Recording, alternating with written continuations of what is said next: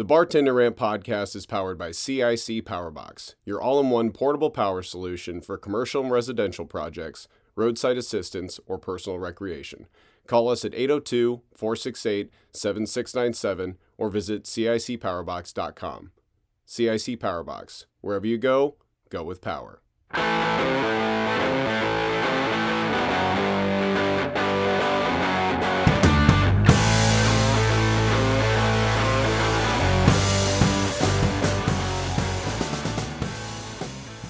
Welcome to the Bartender Rant podcast. I am your host, Steve Haley, and I cannot believe I'm three episodes deep and still this conscious. Downstairs beneath the. Uh, uh, oh, wait. Beneath the, Beneath the Beneath downstairs beneath me. My God, this is going to be a great intro. Um, are three very large men eating a lot of apple. De- okay. Oh, Steve. Bless your little heart.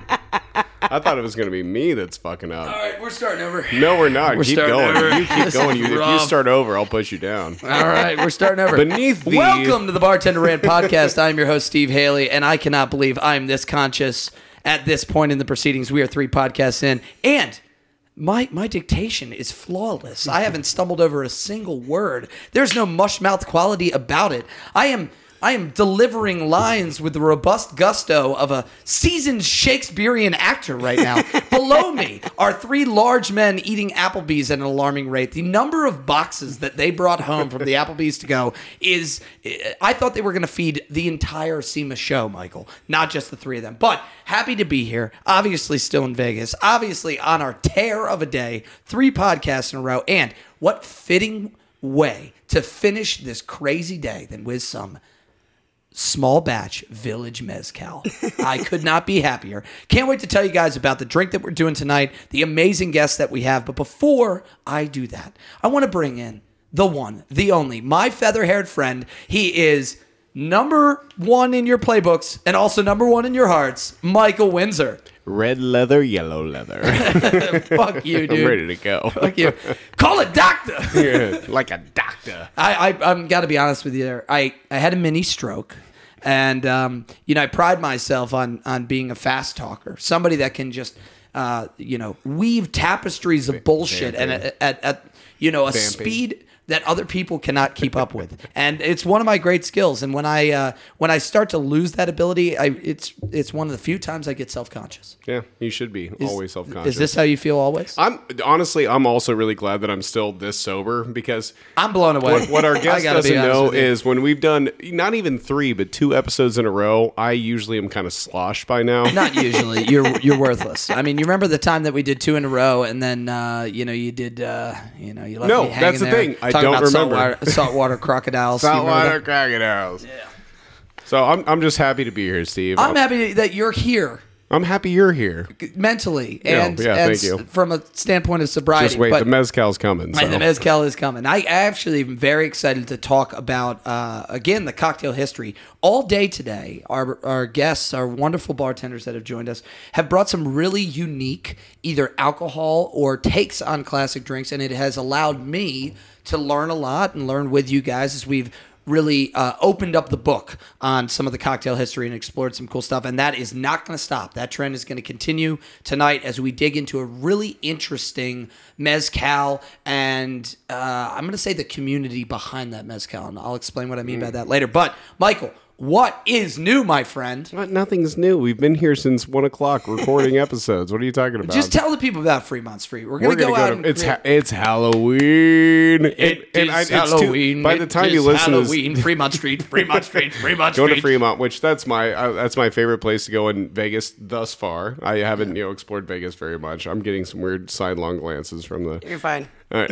but I love Fremont Street. Uh, done the Vegas Strip before. It's fine. You know, see the Bellagio, see the Excalibur show. It's cool. But Fremont is so much fun. It's so Old weird. school Vegas. We got uh, Justin. He was on one of the episodes earlier. Justin's been on, and Justin's a big gay cowboy from um, Southwest I love that Missouri. big gay cowboy. And uh, I paid some uh, like Eastern European women in uh, like you know BDSM outfits to to slap him you know, and uh, whip him on Fremont Street in front of a crowd of people for like five dollars. I said, "Will you do this for five dollars?" And they said yes. And I went to go pay them the five dollars.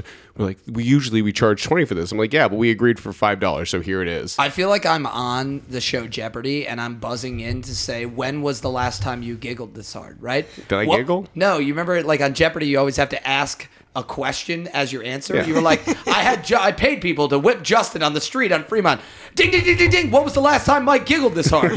right? Like like a little baby child. so Um, Fremont's awesome. It's Halloween night. excited. I'm very excited. And the out. anonymous voice you just heard, where who we will be introducing in just a moment, she actually works on Fremont, so she's gonna give us the roadmap to Old Town Vegas. Can't wait to to really dig into that. But um, guys, thank you so much for listening along. We love you. We thank you uh, for all of the support. The reason we are out here in Vegas, the reason Mike and I have exhausted ourselves with three episodes today, the reason that we've disciplined ourselves to not get yeah, drunk. I'm super disciplined. I, no, no, I'm serious. You Yeah, guys, me do- too. you guys don't understand how like a doctor. you guys don't under, don't understand how tasty the best little whorehouse cocktail was. Yeah, it was good. On the episode that we just did with uh, Jew, uh, I mean, it was unbelievable. I wanted to have six of them, and you know why I didn't? I didn't for you, so I could continue to bring you great content. So you better thank me, and you better rate and review us on all of your listening Or platforms. else. Or else. Exactly. Um, uh, Mike might show up behind you like like Mike Myers, like he did to me when I popped out of the car yesterday. So, um, no, but look, guys, we thank you for your support. The reason we're here in Vegas is we want to keep this community building and bring you great contact. Uh, content, excuse me. Um, please, if you want to support us further, listen to the end of the show. Uh, we'll give you all the information how you can follow us on social media. You can interact with us. You can get more involved with the show. Uh, if you want to be one of our great producers, if you want to get involved with the herd card game, if you want to be at one of our industry night happy hours, or if you just need some easy listening and you want to check out Mike's uh, BRP jukebox playlist that we are cultivating. Even if you just want to get some cool show merch, please listen at the end of the show. We do a great outro, and I promise you on this episode, it's going to be a rough one for Mike and I. So listen to us fight, uh, which is always one of your favorite things. Um, before we move on, before we get into the fun, remember if you are struggling with substance abuse, with mental health, please reach out to us. Shoot us an email, DM us. We would love to talk to you. We would love to just be um, somebody that'll listen, somebody that'll talk to you for a little bit, um, and and you know understand that Mike and I have been through a lot of this, working in this crazy, crazy business. We want to be uh, a friendly ear for you, But- we yes, we are not professionals. We're not professionals. No, which is why at the end of every episode we list some professional services you can seek out. Guys, we want you to be happy and healthy, and we want you to keep coming back, helping us build this community, and enjoying these great stories. And the only way you can do that is if you're taking care Yeah, of yourself. take care of yourselves, motherfuckers. Please. So listen to those resources at the end of the show. If you're struggling, reach out. Don't wait another second. Reach out, okay? To us or those resources. Um, without further ado, let's get into a little bit of the fun now that we've uh, put a little of the somberness to bed. We have an unbelievable guest tonight. We have Kat, and I failed to ask her what the name of her cocktail is, so it's called. Carrot surprise. That's right. Ooh, I like that. I'm sorry, what? Carrot surprise. Okay, we have Kat with the carrot surprise. Here we go. All right, Kat, so excited to have you here tonight. So excited to be here. Fantastic. You have come in with, with just this exuding joy, the big smile on your face. I love how loud you I love you've interrupted me like six times. This is the type of guest we need more of. I feel like I'm trampling people. I don't think I'm going to do that to Kat. tonight. Not a chance well, hell. you, you'll try, but she'll stop you. I will try true. and fail. I'll try and fail. Well, thank you for coming on. We are so excited to have you. I'm excited too. I can't. Uh, this is actually a lot of fun for it being on Halloween. This is like Yes, I a know. spooky end to a very fucked up weekend on Fremont. Yeah. yeah, no kidding. I can only imagine the things that you've seen on Fremont. Uh, no, no, you can't because neither can I. The and freaks of Fremont, yes. Uh, we call it the Fremont Freak Show. Yes. Uh, or I do tell a lot of the customers down there it's uh, Freak du Soleil. Oh, I like that. I like that. Very And fitting for Vegas. it- it's, it- it's solid. And uh, when people are like, "Oh, well, do you believe in zombies?" I'm like, "Then you've never been on Fremont on Sunday morning." I've seen them walk. oh yeah, One of them was Nicolas Cage going to brunch. I think he hangs out at Ellis Island. Actually, he's in there right now singing a bunch of Elvis music. Not surprising. Not No. surprising. In his leather aviator fighter pilot jacket. So, um, yeah. All right. Well, first, I got to just ask you, what motivated you to even come on the show? Why are you Why are you here with us? What convinced you to join us? Um, I don't know, the rampant 12 emails that I got was kind of entertaining. Like I kind of expected one of them to be like, "Hey, uh, we were we've been trying to reach you about your car's extended warranty." no, just reading through your gauntlet questions that you guys sent, I was like, "Okay, these guys actually kind of know what's up. They've actually been in the industry. They they've kind of figured this out and this sounds like it's going to be like less um you know, pretentious or Yeah. you know, this is going to be more of the fun part of the industry rather than just the, you know, it, it it's some of the parts of the industry, not to shit on anybody's work, because I do believe this is a it's a rough job. Mm-hmm. But I mean, there's so much that people see now with like mixologists and startenders or mm-hmm. whatever fucking new nickname that they've got this week. Mm-hmm. And I think some of that, a lot of people are like, aren't there just bartenders anymore? It's like, yeah, but We we we've lost our sense of just being real people from time to time. Yeah, sure. Um, no, if you can believe it, when we started, we had sixty questions, and Mike and I fought like cats and dogs as we whittled it down to ten. Yeah. Um, some of them combined together really nicely. You know, things like ratchet and crazy customers. I mean, there were probably five questions that really. Fight, fights, arrests, and fires. Right. I mean, there's three questions. things right like that that have one, kind of all come together. But um, you know, it, it was uh, it was not easy. We sat around. We were like, what are the things we have to ask everybody? Yeah. And and this the gauntlet is what we spit And, out. and so- we still have bonus questions at the end because we just couldn't let them go. So no, that's no. fair enough. It's like your favorite child in the divorce. That's right. The favorite child in the divorce. Yes. Keeping that one. and you can take that one. I think the question to see, you know, I'm not a big fan of children in general. I think the questions at the end are like the dog I'm keeping in the divorce. Okay, what I mean? there's So, that. uh, something cuddly and fluffy that I have to just throw at our guests w- before they leave the show. Um, but look, I don't want to bog us down too much. Let's get right into this cocktail. It's an unbelievable name. Just say it for the people one more time. one more time, carrot surprise. Carrot surprise, and that's not a sex act, okay? No, it's not. well, it might be. I be. mean, you it never might know. be now. Tonight is good. tonight is just something we're putting in our mouth. Okay, so tell us a little bit about the carrot surprise, how you came up with the name, some of the you know like the base ingredients, and and and why you chose that for tonight. Why you thought, hey, this is the drink I have to profile on the show. So I have a very like odd, not um interaction or attraction, uh, a very odd tie to this drink. Um, as short as I can, concise as I can make this. Uh, I started out wanting to, or at least um, when I decided I wanted to like take my career in a particular area. For whatever reason, I wanted to go towards beer. I always thought I wanted to be a sommelier, and then I started learning about beer, and I was like, "Whoa, this is really cool," and um, just was fascinated at all the neat things that they were doing with beer. So the first big, huge beer festival I ever went to was called the Great American Beer Festival. That's held every year in uh, Denver, Colorado. Yeah. And it is legitimately like the Oscars of beer.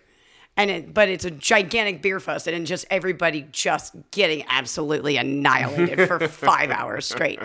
Um, but I happened to go around one of the little end caps, and there was a, uh, Dogfish Head Brewing uh, was from there. out, from out in Maryland. Yeah, um, they were there and they were doing this really cool infusion beer where they had all of like the chemistry set shit out there that looked like one of those cold drip like coffee makers that are like all spindly and shit. And um, the beer was called Hot Thoop, and the brewer had named it after after what his kid calls hot soup and it was carrot and ginger and sweet potatoes and yams and it was served at room temperature and it was just the coolest beer i had ever had in my Hmm. life served at room temperature. Yeah. And how, and how was it? i was like fucking amazing and it wouldn't be better cold, you don't think? no that's not even a little bit um Almost and like a cooled piece of sweet potato pie, just sitting there. there you room go Temperature, you know, or like I'm cold serious. pizza you know I dig it. So um, I came up with this cocktail on a bus on the way home from Arizona Cocktail Week with that particular Drink on your mind. Uh, yeah, beer in mind because I was I had just gotten introduced to mezcal and was like, what the fuck pairs with mezcal? Yeah, what do And- I fucking do? A worm, Yeah. that's what. yeah, agave pretty worm, much. yeah. Me- Mexico. Uh, so I was like on a bus and on just a first cocktail competition ever, and just writing shit out as I'm on the bus back from Arizona, which is like approximately about four or five hours, and just popped this cocktail off the top of my head, tinkered with it a little bit. Um, for the first time in my life, tried to actually up my garnish game, which I did not do tonight because I, I no. And never, never the fuck again. That's more of a knock on us not being prepared for you. Than No, you for it's us, fine. so. Never the fuck again will I ever make carrots uh, or rose like ca- roses out of carrots. Oh, yeah, Jesus, Mary and Joseph. what a fucking The nightmare. artisan crafting. Oh God.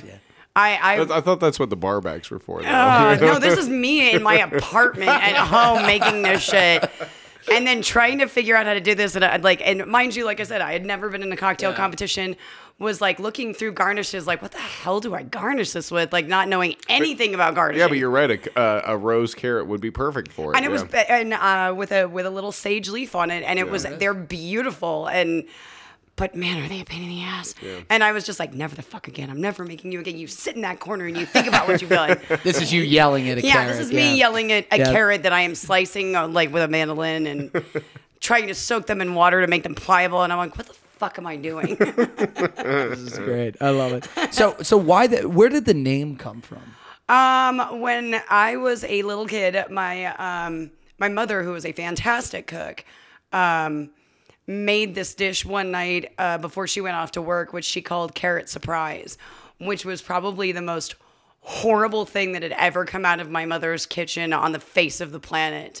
And Some crazy like uh, casserole that she threw together. Yeah, before like she went to work. legitimately that. And Gotta it- feed the children. And here's my dad panicking as my brother and I are saying, they're like, "Yeah, we don't like this. It's awful." and here's my poor dad like freaking out with two kids, and my dad can like, it's not really the greatest cook on the face of the planet. I mean, obviously he fed himself to a point, but.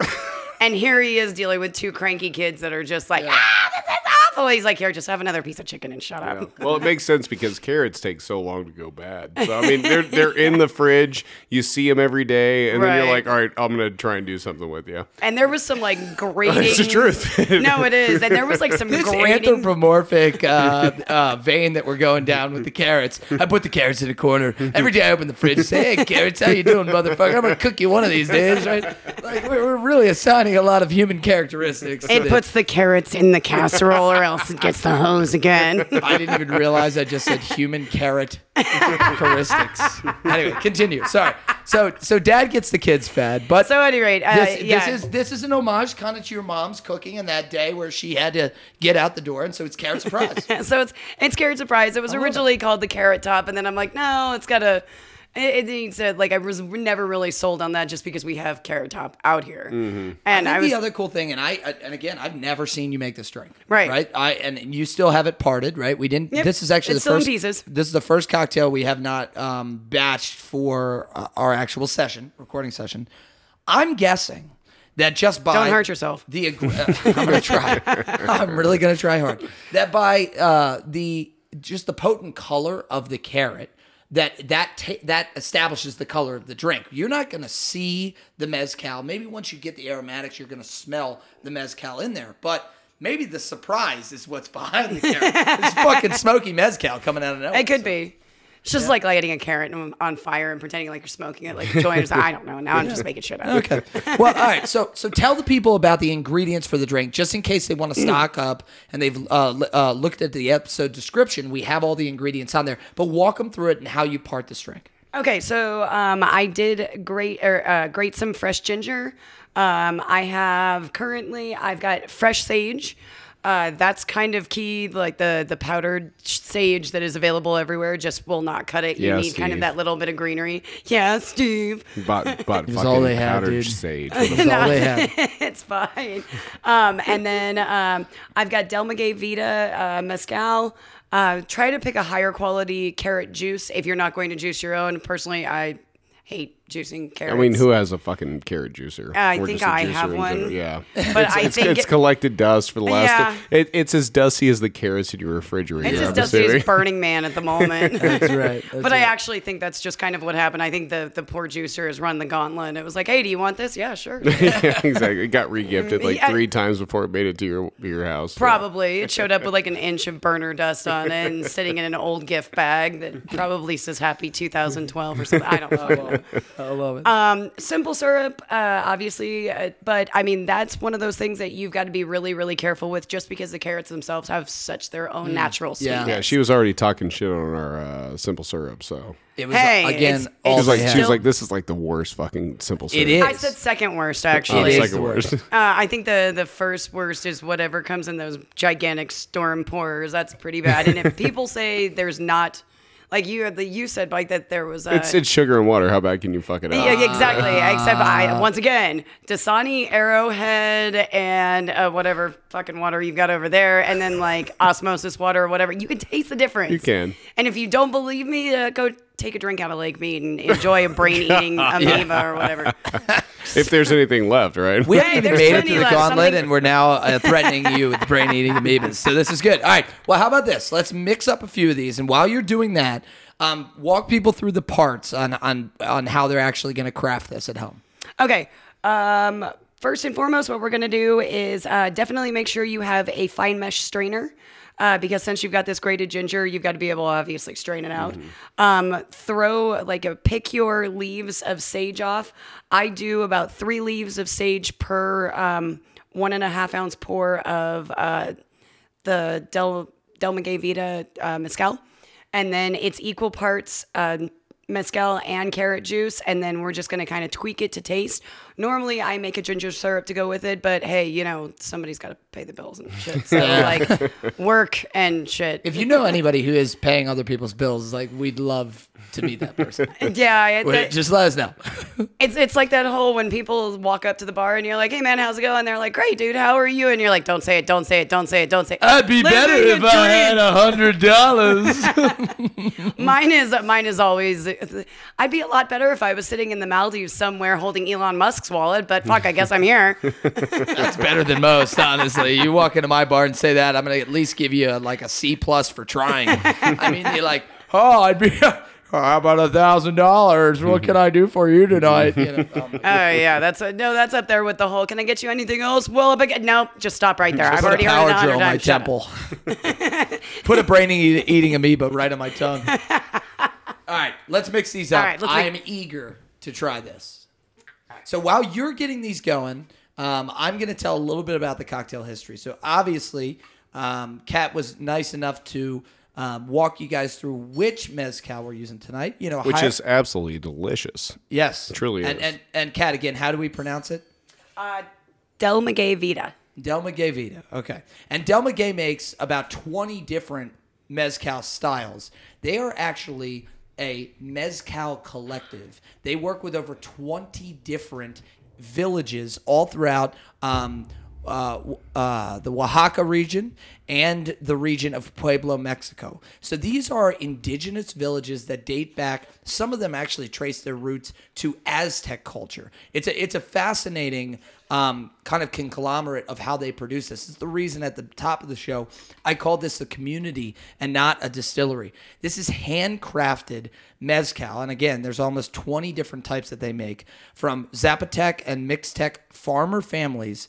Um, this is the first company to introduce artisanal mezcal, mezcal made by multiple different farms coming together, um, actually uh, not just farming their products individually, but smoking them individually and in different styles. So a lot of the different mezcals that um, Del Mago- uh, Magoy I cannot say the name. Del Maguey. Del Maguey, thank you.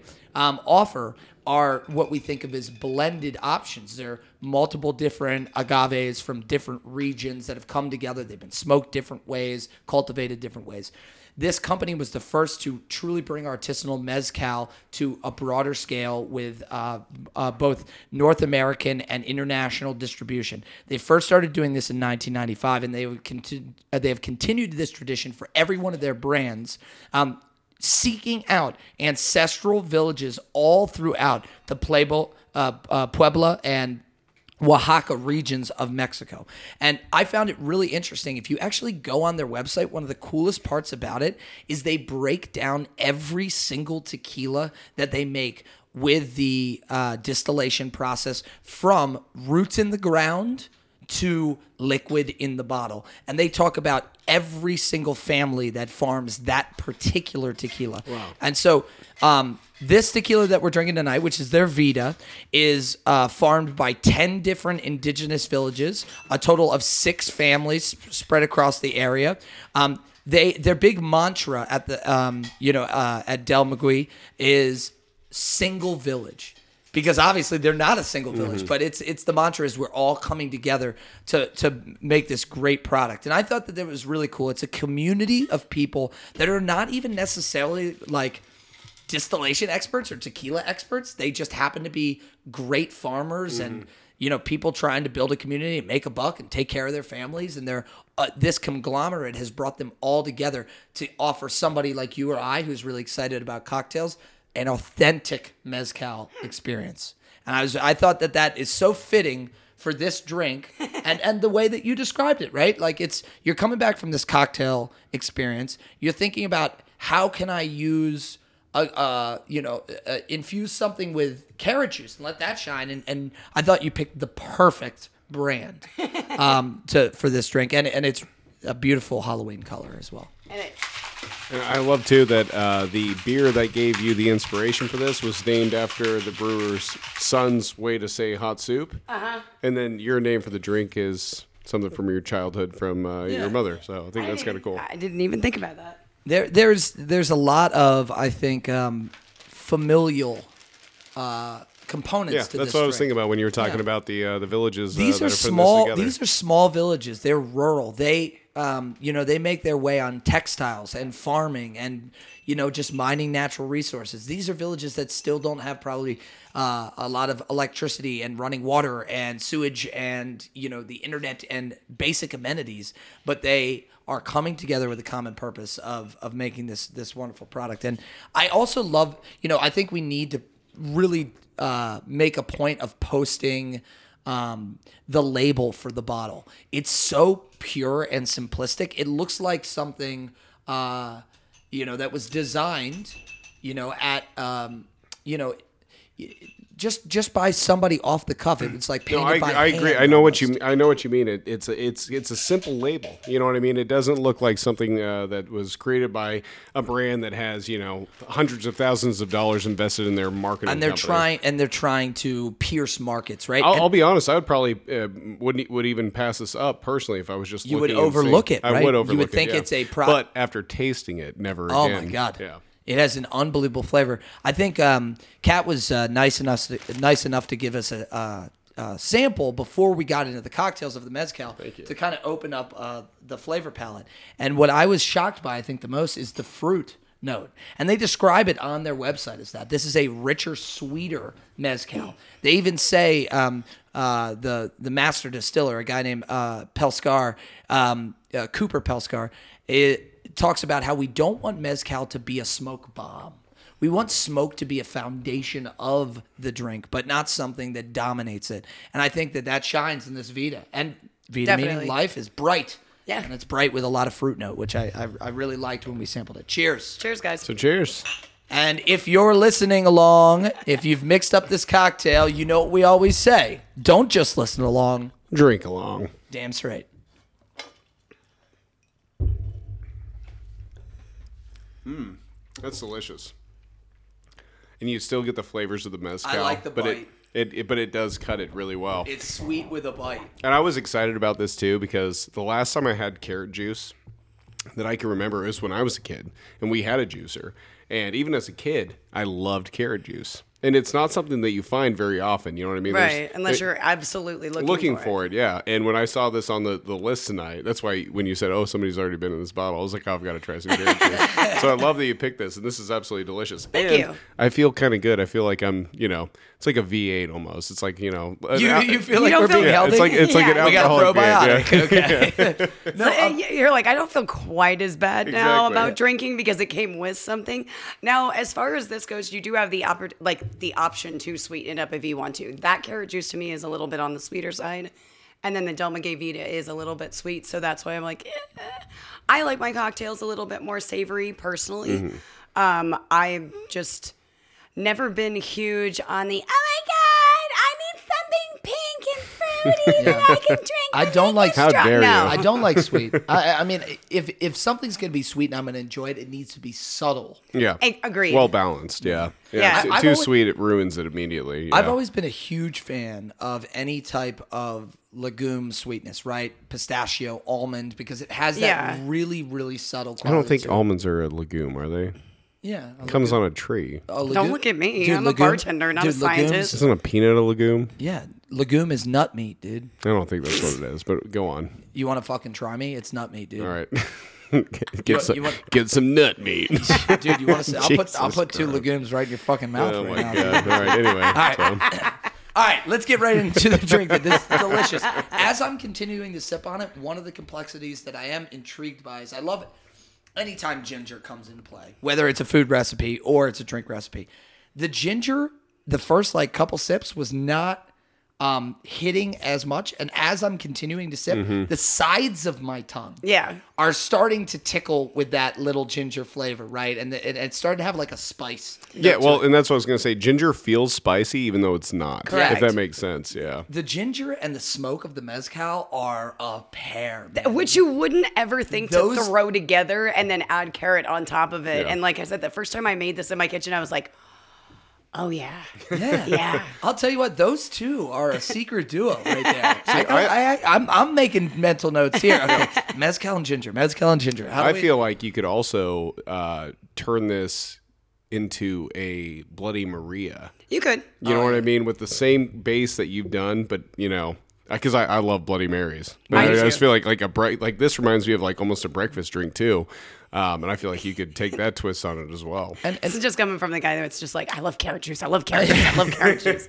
well, one of the drinks that You're gonna see him tomorrow, like or early, like later on. He'll just have this, and then the bottle of mezcal on Yeah, the other hand my- will just be just knocking. o- just an orange beer. He's you just know? burping up Nickelodeon orange slime tomorrow. Yeah, pretty much. Uh, no, you know, one of the things that really brought Mike and I together as friends is when we first moved in together uh, at the Maryland house in Charles Village in North Central Baltimore. We were living with bartenders. All all of us were bartenders, and wh- pretty much every day you came home it was like, guys, it's fucking margarita night. It's old fashioned night. We're doing this. We're doing that.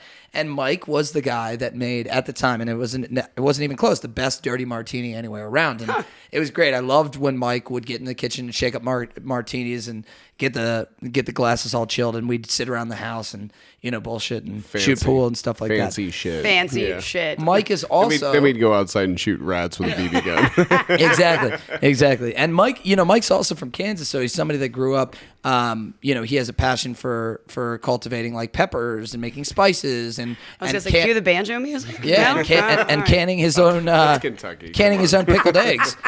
And and one time we actually had a jar of the brine left over from uh, some pickled eggs Mike had sent us, um, and they were spicy. Right, he had put they I- were I- Indian pickled eggs. Yeah, right, like and I a think you hot had put spicy. like like a sriracha or ginger.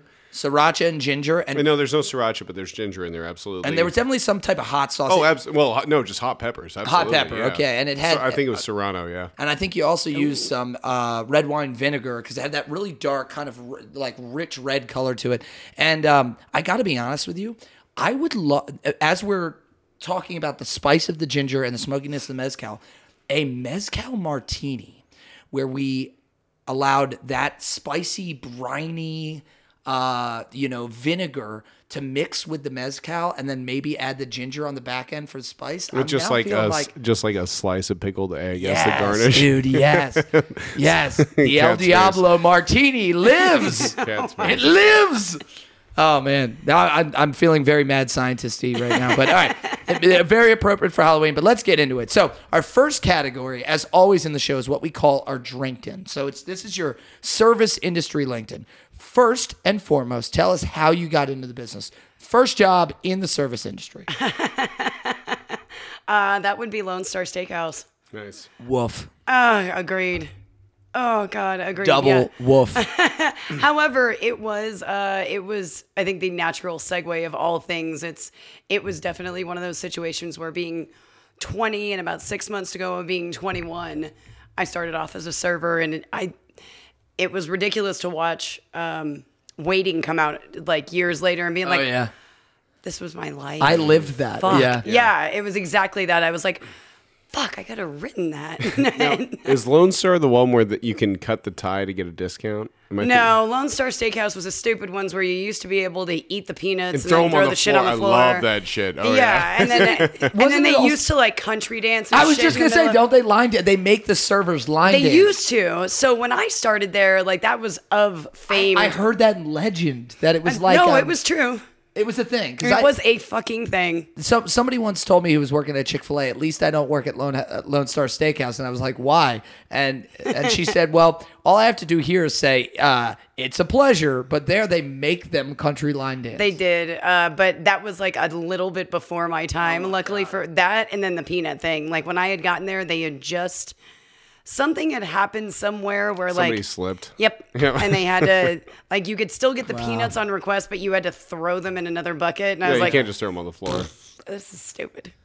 So yeah, I, I love that though. I've been Fucking I've been, communism. I've been, if you ask me. I've been to the Lone Star when you can just throw like especially Yeah. as a kid and you're like I can just throw this shit on the floor. You're like, fuck is yeah, awesome. dad. Yeah. I don't Hell care if. I'm eating on the kids menu. This It is does great. make you feel like a king. Pick this up for me, peasant. you will sweep this up later. But uh, okay, wow, what an introduction into the business. So, I always like to ask our guests. Second question: What is the extent of your service industry experience? And I think it's fun if you rat a tat tat Yeah, off. like so, pla- like places server, you've worked, bartender, right? and also like states. So that's something we missed on Jew's episode. Yeah, is for we sure. asked her like name some of the positions that you've worked at. Um, but then we found out later on that she had been in L.A., She works in Beverly New York, Hills, LA, all these places. Yeah. So what tell are us some of the positions you've Posi- Positions So and I- places, yeah. s- uh, basically just a server, bartender, and then um, unfortunately did that horrible transition into fucking management like an idiot. Uh, where you're like, uh, I hate my life. No, it's a good Here's the idea. thing. I, I, I, ha- I haven't known you for long, but I can already tell that you would have been a manager I would have loved, and I would have bent your arm every chance I could have gotten, and you would have just looked at me like, "Today's the day. Today's the day I shoot up this entire place." Jesus Christ. No, uh, words have always been like my my my main weapon of choice. Fair and enough, then uh, fair enough. Where there isn't that, there there might be a hidden knife or a nightstick or you know sometimes the Kat, did you know that knives are sharp? Fuck off, Steve. This is he's, Did you he's know making that? fun of me. Go fuck yourself. oh how did you stab yourself or cut yourself? I didn't. stab. No, we're not. Just listening to the last episode after it comes Mike out. did a whole 10 minute PSA about when people come at other people with knives, people can get hurt. when No, it knives wasn't go about bad. that. It's Knives because can it's hurt because people? I, it was. You're right. It was a little bit of a PSA. He was like, guns are dangerous, but people don't people think don't about understand. how dangerous you don't knives understand. are. It's a it's a weird it's a weird time and climate in in the world right now. Agreed. People, especially as pod, even though we're not fucking you know popular or successful as podcasters, we have to be very critical of everything we say because if Absolutely. we say the wrong thing, we piss everybody off. yeah, like Mike was racist on the last episode. No, I fucking I'm just, I'm just kidding. maybe against you, you fucking whitey I'm piece of shit. kidding. I'm kidding. Anyway, um, so tell us about. So you you made the transition manager, but it sounds like you left that behind. Oh You're- God, yes. So I, I wanted to have a quality of bartender, life. manager, and then back to bartender. Correct, and then obvious, but I mean, obviously, being a manager, you have to be able to run all the Yeah. all the shit in the restaurant. And I mean, like here I am, 21 years old, a fucking Lone Star, and trying to learn how to be a kitchen manager. And I'm like, this is insane. This is just madness. Like, and just still like once again moving forward in life, and then watching you know all of the shit from waiting, and you're Yeah. like, fuck, I totally live that. Yeah. Wh- which character were you? Uh, I was definitely somewhere. I I was definitely closer to Naomi, but Yeah. not I, I was gonna. Yeah, of course. gonna Yeah. say I get, I'm getting some Naomi vibes. Yeah. somewhere in between. Feast your eyes on this. Does that thing have his shots? Yeah, somewhere. I was gonna say somewhere It's in so between angry. Naomi and and Ry- whatever Ryan Reynolds' character Yeah. was, Yeah. because uh, God help me, if I would have had a penis of some sort, I would have been like, look at that. Now, have you have you seen oh, Still Waiting, the sequel? I probably, I was probably very stoned. Like The great most thing about us were to watch S- Still Waiting is that uh, Dean comes back as a huge asshole, and it's incredible. Yeah. It's a great heel. It's like a wrestling level heel turn. It's awesome, and he's like a company man now. and- Uh, Of course he is. Regional is. manager. yeah, regional. manager. you ever heard of OxyContin? it's so good. Uh, that they really tapped into a moment in time where it's like no one else is talking about this shit. Nobody else is painting the picture of what it's like to hustle the four to midnight shift. Yeah. Go home to your crappy apartment, come back, do it all over again. Your girlfriend or boyfriend also works there. The, the you're scared of every goddamn cook. They all have tattoos on their neck. The guy who washes the dishes doesn't say anything, and you're not sure when he re- most recently got out of prison. I mean, there is some. There's just just aggressive sexual misconduct happening all the time. Drugs being done at the facility, and the manager's forcing you to sell things that have gone bad six days ago. I mean, exactly. Push the fish. It's about to turn. I'm sorry. Yeah. We, we could just go off on waiting all night. We could. We absolutely could because it was so perfect. It was absolutely like the office space for the Yeah, for industry sure. world where we Yeah. were. I think that movie came out and everybody was like, "Yeah, somebody Yeah. gets it. Somebody yeah." gets it. Somebody Yeah. figured it out. Somebody cracked the code. And I think the thing that I thought was the funniest was the fact of a the hazing, and then Mm-hmm. b the fact that everybody got off shift and was over at somebody's house Getting drinking and up. doing drugs and whatnot else, and then Yeah. everybody's shuffling in for 11 a.m. You're like. "Mm." Yeah. And that's the truth. I mean, that's honestly how, how, how it is when you're in one of those uh, one of those cuts. All right. Well, tell us about where you're at now. Uh, currently, I work for the Shame of Downtown, which would be Dick's Last Resort. Oh yeah, on which, Fremont. on Fremont, which uh, I would not have it any other way. When they said they were going to open a second location, they have a first location in the Excalibur, and when they said they were going to open a second location downtown, I'm like, oh yeah, bitch, I'm going. Sign me up. I usually in. don't ask our guests this, but uh, can you tell me about your interview at Dick? You know, that's probably the second most asked question that I get while I'm at work. I have to imagine. So, um, somebody sent me uh, the list of questions that they were supposedly going to ask you during your interview. Um, and it was just, it was some stupid off the wall shit that where you were like, oh my God, if I had to show up for any real job and get asked this, you're like, I would probably leave. Yeah, you could file a lawsuit probably. No, they weren't that bad actually. Um, and uh, from what I could figure out, when you're opening one of the new locations and they're doing like that, just that mass cattle call of everybody, they're just trying to like rapid fire and see what your reaction is going to Exactly, be. yeah. So, um, one of the things that uh, what was really funny was like uh, number 20 was like, What's your hidden talent? Will you demonstrate it? And I'm like, Fuck, all of my hidden hidden talents are like require other things. So like What do you mean?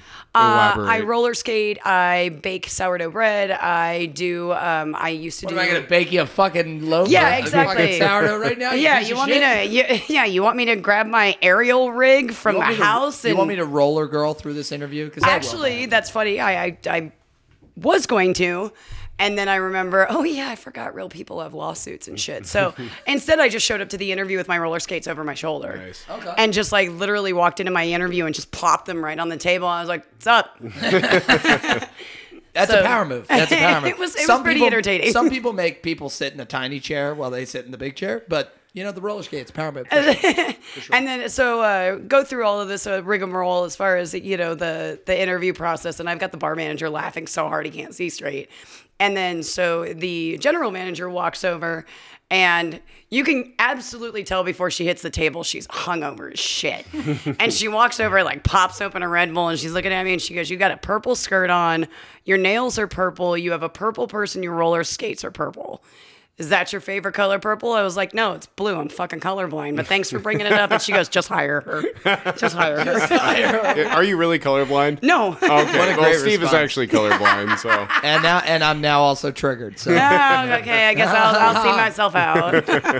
hey, true to form at Dick's, you might have just gotten a promotion. All right, uh, that's awesome, and I know we're going to unpack more of the different stops that you've had, um, you know, along your service industry journey. The one thing that Mike did touch on before we moved into the gauntlet.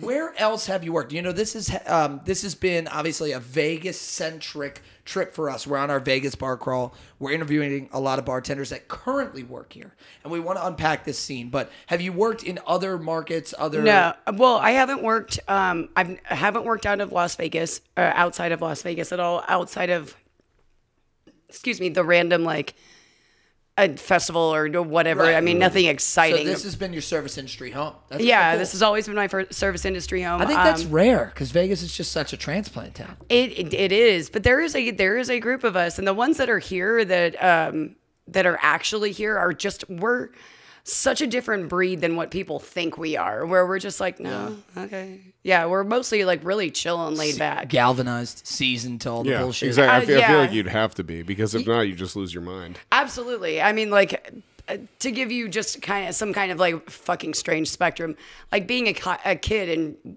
living here and then watching people like, I judge everybody who is taking their child through a casino at 2 a.m. I'm like, kind of fucking parenting is that? You're a bad person. yeah. Uh, that is a newborn in a stroller. It's 2 a.m. and this place is basically an ashtray. Maybe it's a lucky stroller though. You never know. Who fucking know? knows? uh, but to watch the town grow and move and everything else, and then like to also see, uh, like I, I remember certain things that were on the strip that are no longer there. Like Yeah. uh, you know, some of the go matinee through the topless. cycles, Yeah. yeah. But I mean to see like um the matinee topless shows even or something to that effect, like the old showgirl shows before they started turning them into whatever this amalgamation of half nudity is that's now on the strip, which they call it burlesque. I don't think it's burlesque. They say they're showgirls, and if, if that's what it's evolved to, I- and I'm not, fantastic. and I'm not going after the entertainers, but like, you know, shitty burlesque. It just It's just, well, it's it's it's I would say sanitized.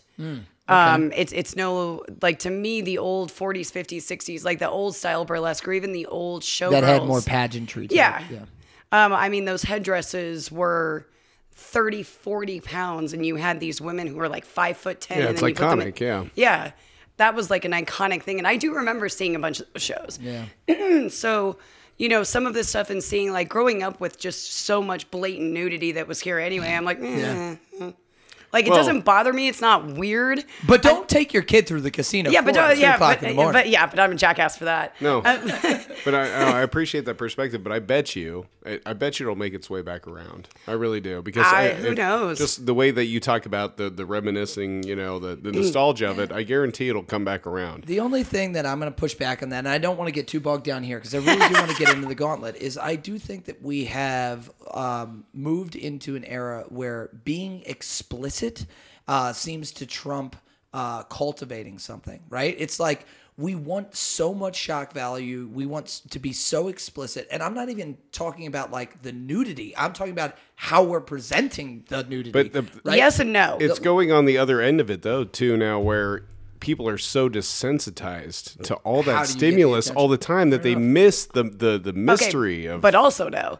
So Zumanity. per- This is a f- perfect example. Zumanity.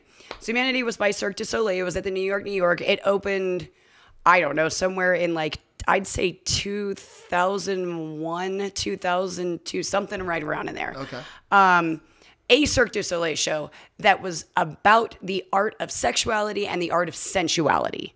Okay. And it I got to see it within the first month that it was open and then what it eventually turned into were two absolutely separate shows. Really? So the show that I saw was absolutely fucking hysterical. But I was also watching people walk out because they were disgusted by the fact that they're like of with things that now we just see on the regularly. Like for instance, yeah. there was this really really cool scene where there were these men that were coming out and parading around in old Vegas showgirl style costumes.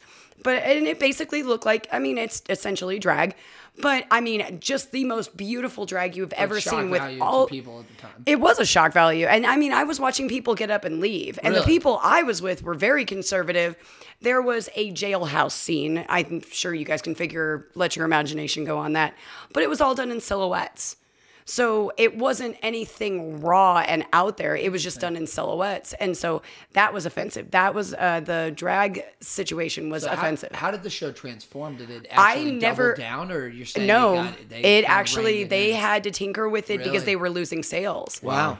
Now, mind you, a, a couple doors down from the New York, New York, and that show eventually closed. And but from what I had understand understood after talking to people that worked on that show from beginning to end, they're like, you wouldn't have even recognized this show that See, closed. now, now it, I guess what I was trying to say a minute ago is I bet if Zumanity ran in its original form that you saw it today, it would lose ticket sales because it wouldn't be enough.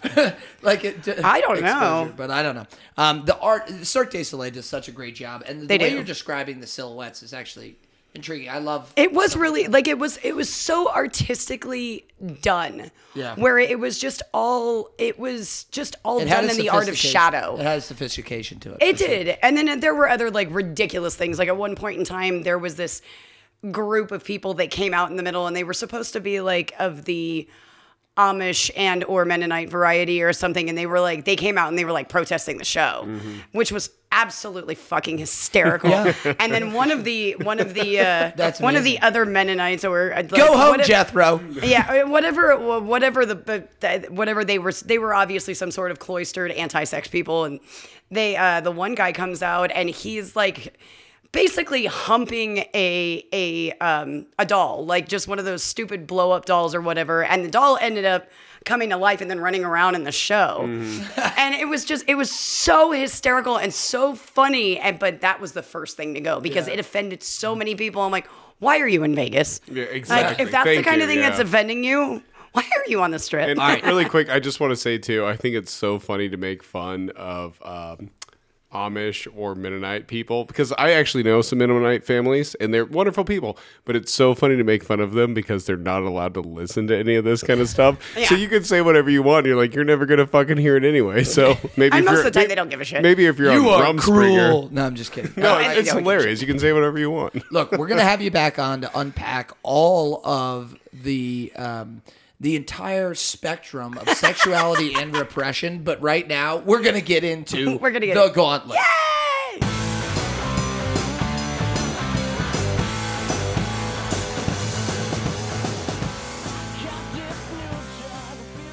Okay, Kit Kat. yes, that's a Halloween joke. I'm okay with it. Are you She, ready? she did bring candy. Ladies did bring and gentlemen, candy. Yeah. What a what a guest. She's like, "Trick or what a treat." By the way, before we get started with the gauntlet, can I get a little taste of that Vida? A little taste of the Vida, please. It's like fork over more of that Thank you. sweet, sweet business. Living la vida All right. Question number one, Kat. All right, let's go. pet peeves and misconceptions. Now, these can be pet peeves that you have for customers, coworkers, just about the service business, or they can be misconceptions that people have about the service business. Fair enough. Um, personal ridiculous pet peeve. Um, leaving that last little quarter to half an ounce in the bottle.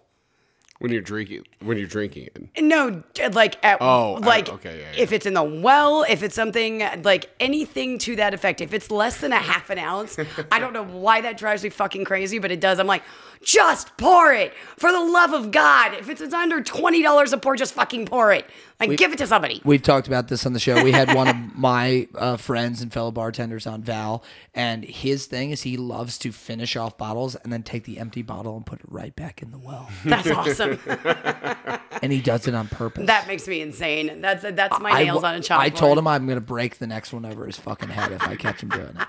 Yeah, I don't feel like this is. Uh, I don't want to give the guests the extra pour. I, I feel like it's more of, oh, there's still some left in there. I'll put it back in the well. There's still some booze in if there. I you know? get down Oh, to God. if I get down to you know 0.5 ounce, forget about it. You're getting a heavy elbow on this one. Yeah, exactly. Let's You're get a getting new that, bottle. Yeah, you're getting that Irish Navy pour. There you go, man. Bang, like, I'm not fucking bang. playing around. What about misconceptions? Because I think this is one. You know, pet peeves are easy for a lot of our guests, and I'm, I'm not saying Yeah, it's no. a cop out by you to pick that one. I think that's a great one. We actually haven't heard that pet peeve specifically yet on the show, so it's nice to bring. no, it's great. You know, a lot of them are redundant because everybody hates it when somebody does X, Y, or Z. But it's nice we get a new one on the show to bring a little bit of a different perspective. But misconceptions are something that I. I I think this show is a roadmap for a lot of people that have never been in the service business. So, what is one of the misconceptions maybe you have seen where people that are not, uh, never been service industry trained, never worked in the business, but they're patrons that they just don't understand? fucking patience for the love of god patience um my uh my partner's mother like loves her steak well done and everyone But she wants her steak now. Ding ding ding it's like a JG Wentworth commercial. Uh, yeah it's you cannot have your structured settlement and your cash now if you want your structured settlement well done. it's your steak. Eat it when you want it. yeah right and i'm not i, I mean i'm using ah, her as kind of the comic relief to this right now My as- father is the exact person Yeah. you're talking about, Tim Haley. I'm sorry, I got to put him on blast. And, and the reason why is this is a man that will order the the most eccentric things, right? Like all these, I don't want this, I don't want that, put this on the side, put that on the side, customize this, and I want it snappy in five, motherfucker. Like Yeah, exactly. kind of. Yeah, not gonna happen. That and then just, I mean, we are. Well, the, the other thing, the misconception is that if you have a food allergy, and I'm not saying that it's okay or not okay to have one or whatever. That's not the point that I'm trying to make. Obviously, that's a medical issue and so on and so forth. I'm not saying don't go out.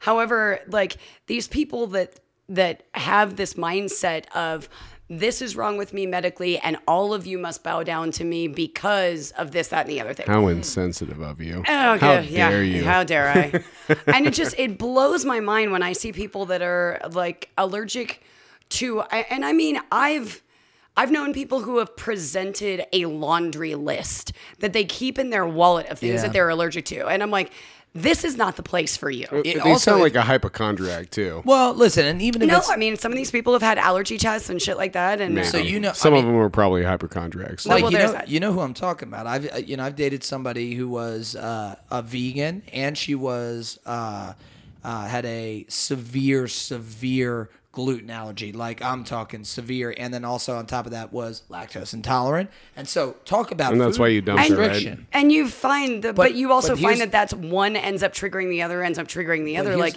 if you take gluten and any kind of lactose out of your diet, you're pretty much already almost fucking vegan. So it's No, d- no doubt, and I think that's why she lent herself that way. But I would say, I would say one thing about her as a patron. Um, you know, they were legitimate. Like the allergies were legitimate. Yeah. However, she knew every restaurant in the like tri-state area she could eat at. But there we go. She knew exactly what she could order. We would make very deliberate choices of where mm. we were going because she you don't took- just show up to any restaurant and expect Right. them to bow down to you your. think you're going to allergy. Longhorn Steakhouse, Yeah. and you think yeah, it, no, that's a, that's exactly it, and that's what cracks me up. Like I had, I meant Lone It's, Star. a, my I'm bad. sorry, it's Whatever, like- don't it's like you fucking have a care. peanut allergy. You walk into the floor and then you just Exactly. keel over because Sweep there's this peanuts all peasant, I have a peanut allergy. that kind of thing. Yeah, it's a good one. Um, that is that is a good one. I, I do think that there needs, you know, we we do work in hospitality. Our our literal job is to serve.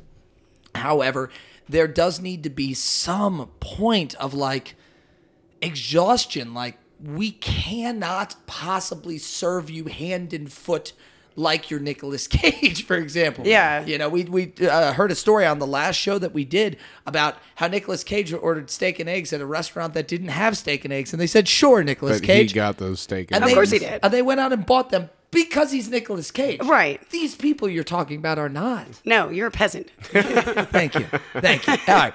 Um, number two, best and worst tips. Okay, these can be monetary, but also They can just be, uh, you know, a tip that somebody gave you that maybe may have been something special. Could even be just a, a an- gift, personal, a an inter- sentiment, interaction. a moment. Yeah. I so um I'd say about eight months ago, um, I had two people sitting at the bar at Dick's and I had them just rolling laughing. And they were just such an oddly mismatched couple anyway. Explain. Um, she was petite, uh, big, huge blue eyes, um, very, very, very pretty, wearing a fairly decent amount of makeup, like very, not prim and proper, but very done up and whatnot. And he looked like something that just fell off the back of a truck at like a Led Zeppelin concert. And Why'd you go, why, why, did you, why did you have to bring Zeppelin into it I'm like just, that? I'm not, I, okay, I could say Motley Crue. Fuck it. I mean, you. we'll Yeah, go Motley Crue. we'll go, go with with all that, that. shit. Anyhow, um, he had this gigantic handlebar mustache and a bald head. I think. What are I you don't What are you trying to say about me? Oh God, here we go. I'm offended. Go ahead. Go ahead. Um, and I told him, uh, I told him he had a face for or a mustache for gay porn, and um, he. Uh, I had them just uh, cracking up. They hung out That's for about great. two hours, and uh, you know, it was just chit chatting back stealing and that forth. line. You're welcome. And um, the guy was like, uh, you know, do you have a, you know, do you have a, a? I brought up my partner, and they were like, oh, okay. Well, do you guys have any plans this evening? And I was like, "N- uh, no. Uh, oh, and he was like, so um, we came out here for a concert. Uh, we bought uh, an entire box to go see Tool. Do you guys want to go with us? Oh, shit. And I was like, I'm sorry, what? Um, And we had just made plans two days prior with some really good friends of ours who built a fire pit in their backyard so that they could spit roast a turkey. Have, a, on, have a little fire pit, have a little turkey. But Yeah. Dude, it's Tool. It's Tool. Yeah. And Fucking so- Tool. Tool is like legendary. Right. One of the greatest live shows in the history. So we were. I'm just sitting there and I'm like, that's really awesome of you. I'm really sorry. I'd Like, you know, we we made these plans. Our friends built a fire pit. Tell me he And- says bring your friends. No, he did not. But um, he was like, "Well, here's our number, blah blah blah blah. If you guys change your mind," he was like, "We already bought these tickets anyway." He's like, "I've tried to sell them. We live in Arizona, blah blah blah." Wait, so they weren't going to the show? They were going to the Okay, show. but they just had But they extra had- They tickets. had extra tickets because the other couple, I guess, that was supposed to Didn't- go with them couldn't go. backed Okay. out. They couldn't sell the tickets. Okay. So you ran home and So you no, ate I some call turkey my really I quick. call my partner and I'm like, But babe, "What the it's fuck Tool. do we do? What do we do? Fuck, fuck!" And it's like the two of us on the on the phone with one another, like, "Fuck! What do we do? What do we do?" So we call our friends. I'm sorry, There I we said the mic- she's she's punching the microphone screen. Um, so we here. call our friends, and our friends were amazing. They were like, um, Go to the Tool Go show. to Tool. "You go to fucking Tool." Yeah, see, those Oh, are you real friends. Those Yeah. are friends, real yeah. friends that you can be honest with. But they also take the took the great step to communicate. Right. Right, They didn't we try to play them. some passive aggressive bullshit. No. They were like, guys, listen, we love you, but we have an opportunity to go to Tool. And they were like, then you go to fucking Tool. And so I was like, all right, so we're going. And so while we're driving there, we're, we're kind of giggling and laughing. We're like, watch, this is probably straight bullshit. We barely know these people. We don't even know these people. Yeah, you might get murdered. You don't yeah. know. and so I'm making like I'm cracking jokes with him. I was like, so which one of us is giving the hand job? Like, how is this gonna like shit? I hope they're not swingers. Do you I think he likes to watch in the corner, or do you think she likes to watch in the that conversation came up as well.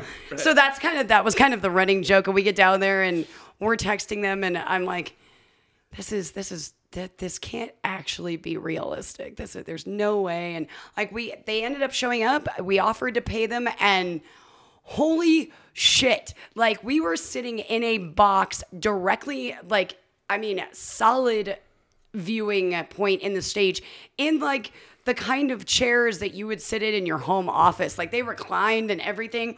We they were on wheels and we had little boards in front of us and that's how we could order like drinks Get the and fuck shit. of here. And there was actually almost a solid argument in between my partner and the guy because my dude was like Here's my credit card. Do not let him pay for any drinks at all. Yeah. We can't like the guy would not take money for the tickets, nothing. Because your partner's like, we're paying for drinks. Yeah, we're You paying think- for fucking drinks. Well, at some point in time, whatever happened, this guy basically said, "No, no, no, no, no.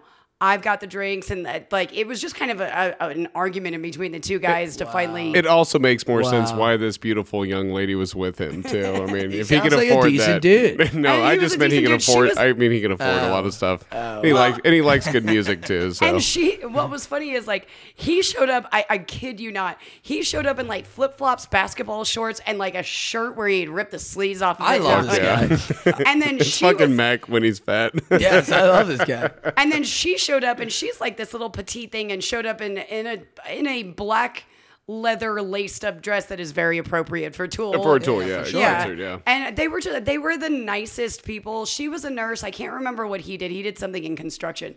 But I do know that at one point in time like she had turned around and she had like a disco ring. I'm like you might want to Oh, ah, like dust your nose off a yeah. little Wow, she just jumped in major credibility at the end of that story. I mean, we were all kind of like, okay, blonde hair, blue eyed. No, no, no. She had dark hair, blue eyes. Oh, sorry, dark hair, Yeah. blue eyes. But I'm just saying, you you described them as such a uh, um, uh, opposites attract sort of couple, and then it's Tool, and I'm Yeah. like, okay, he kind of fits the Tool vibe a little bit, but then, uh, yeah, Yeah, she she just yeah she popped for up her. with some credibility. Good for her, girl. So it was it was Go get it. It was super fun, and I was like, I know I leaned over What? at one Come point on. in time, and I was like, shit. Number one, did like Tool is not like a cocaine type of band. I'm not saying it is. I'm just saying you could do cocaine at Definitely. a Tool show and it'd be fucking awesome. but If- you know- from from what I've heard Or about the acid. drug, You know what? Or you know. shrooms. Do you know? Do you know what Tool is? Tool is whatever you fucking want it to be, dude. That's true. Tool, Tool is a no holds bar. Uh, um, uh, what am I trying to say? swing on the spiral.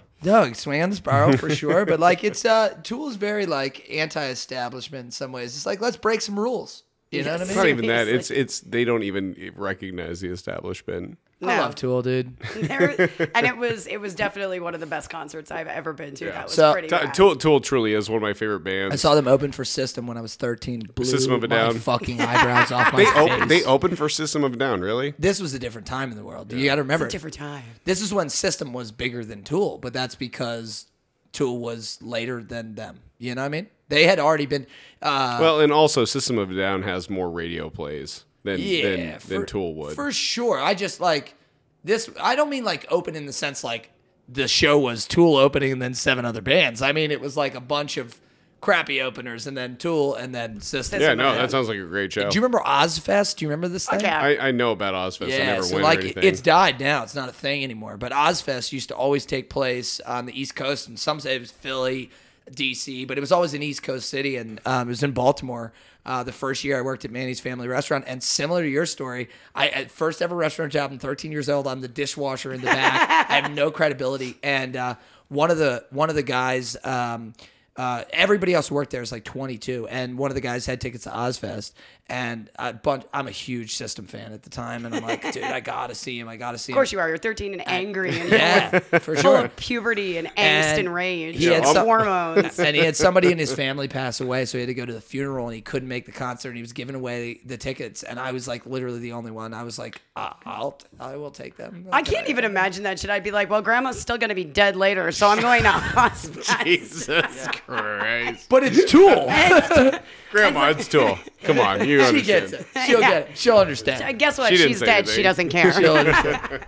Yep, yep, still dead. She doesn't care. That is unbelievable. That is. No, honestly, that's one of my favorite uh, tip stories. I think from- that from might the- be all- my. I think that might from be all my the shows favorite tip story. because you had a, a random table, had a great interaction with them, and then you got this incredible experience out of the entire thing. That is so killer. That's awesome. They and it wasn't. I mean, they were just sitting up at the bar actually, and they were just watching me interact with everybody. searching pictures right now. I'm looking for the You do not have yeah. pictures. Of this course I've thing. got fucking All pictures for well, this shit. I'm gonna keep us moving. I hope you do find them because I I gotta will. see this shit. Um, number three, worst yeah, drink. we're, we're only at question number three right now.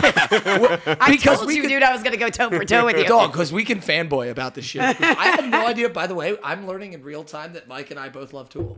Oh my Really? god! You're learning that in real time. I Oh, didn't know that. I didn't know that. Oh, About and him. then there you go. There she is. Like I her? said. Oh, I want to see. Yeah, she's super cute. That's great. That's I- great. And I think I've got a picture I of was him gonna say somewhere. he disco was, ring, but that's her nose ring. yeah, no, the the, the disco ring. I made That's sure the dis- awesome.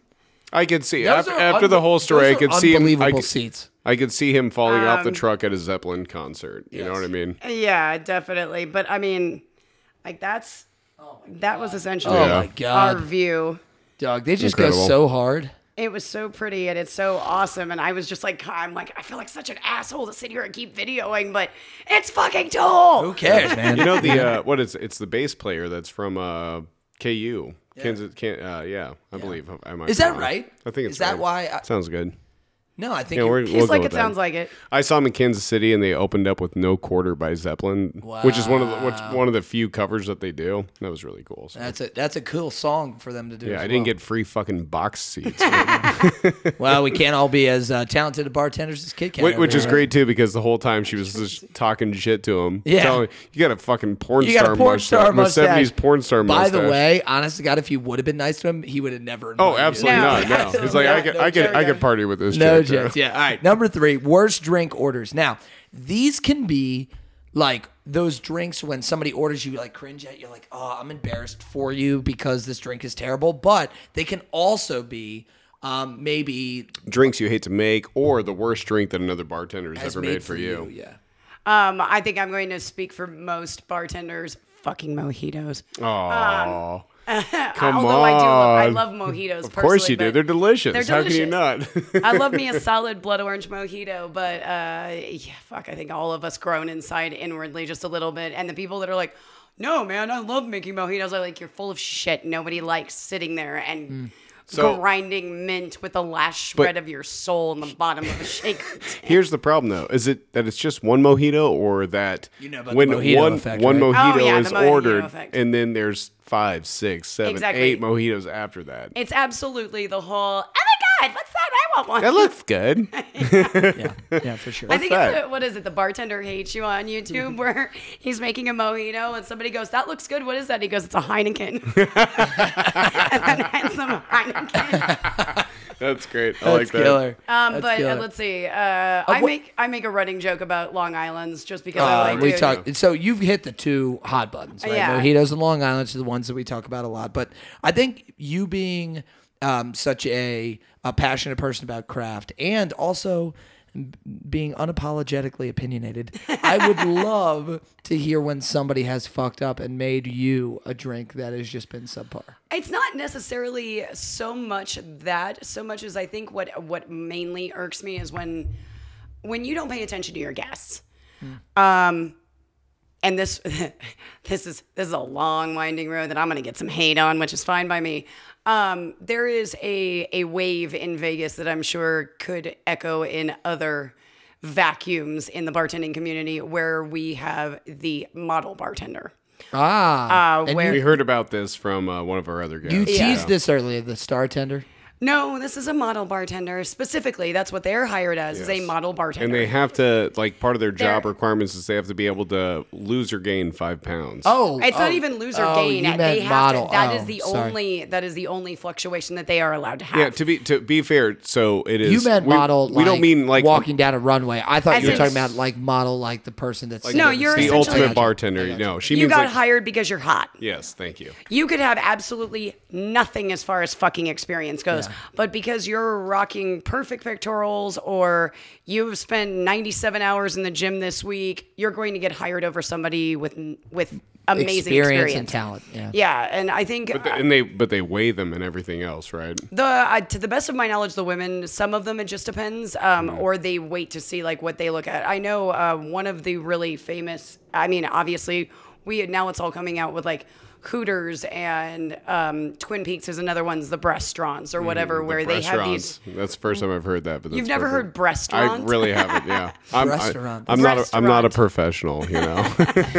But they all have uh, they have like certain stipulations of what they can and cannot do, what they can and can't wear, um, this, that, and the other thing. And it's kind of, I mean, we all kind of know about it as far as like the bottle girls or the VIP girls that are in the clubs and everything, because you know, no shit. But you know, like for instance, the Palm Tree reopened, and we were sitting at this this cool, cute little bar, and uh, my partner orders. He's he's one of those big swinging dick. I don't give a flying shit. I am comfortable in my manliness, and I will order a pink drink. Yeah, of course, and yeah. sit there with pinky up and everything. Yeah. And I'm like, Get big dick you want, energy. man. I like it. Pink dick energy. I love that. yeah. And I'm the one sitting on the other side that's like, oh, cool. Can I have a, a Heineken. No, God, no. I hate the smell. Um, can I have a, uh, a double pour of Lagavulin 16 on a rock? you know, that kind of thing. And then I think that was one of the few times where I've kind of lost my cool, where I've looked at this bartender whose experience looked like it was pumped straight into her chest. And uh, it- she went and set the great way to say that. and she set the drinks down. She took our order, she made the drinks, and then immediately walks over and sets the pink fruity drink in front of me, and then sets the whiskey in front of him. You can't blame her. That did Yeah. she? She took the order. She took the order. She, she for- made my yeah, cocktail. forgot, It wasn't like she was just kind of like the hostess and is just No, there yeah. to be pretty. Like she made the drinks and then just totally took the gender role and flipped it around. And I was like, autopilot. "Excuse me, hi, yeah, the whiskey is mine." And I switched them, and I was like, "Yeah, thanks." I'm, and he's like, "Just calm down." But I. Eh, me and whiskey, when, when we get together, it gets a little. Well, I also- I also Kat, I assume that when you're in a Lagavulin mood, like when I'm in a Lagavulin mood, I'm ready to fucking fight. Well, So, and I also feel know? like too, um, somebody who takes pride in their craft Yeah. and knows how to do their job well. And you know, you know, can't fucking you know judge you know these people for coming into the industry because there's a niche for it. But still, you, you know, Bullshit. We're bartenders. That's all we do is judge. Yeah, well, that's what I'm saying. Go it's be kind an of fair. It's kind of like, a, yeah, go, fuck exactly. yourself. Go be a fucking influencer. But so one uh, of the things I used to hate is in Morgantown. To this day, that we, we always divide the bars uh, down the line, right? So there's only two kinds of bars in Morgantown. There are the bars uh, that you can get a drink at, and there's a bar that you can ogle a bartender at. There's only two. So there are bar, there are bars that will not hire men, period, for service positions because they want hot college bartenders behind that bar. Twin Peaks. bringing people in. And then there are the other bars that will hire men and women. But the point is, is Eh, it's, we'll take you. it's not. It, it's You're- more. It's you got a more pretty about, mouth. It's more about. It's more about ability. It's more about ability. You fucking.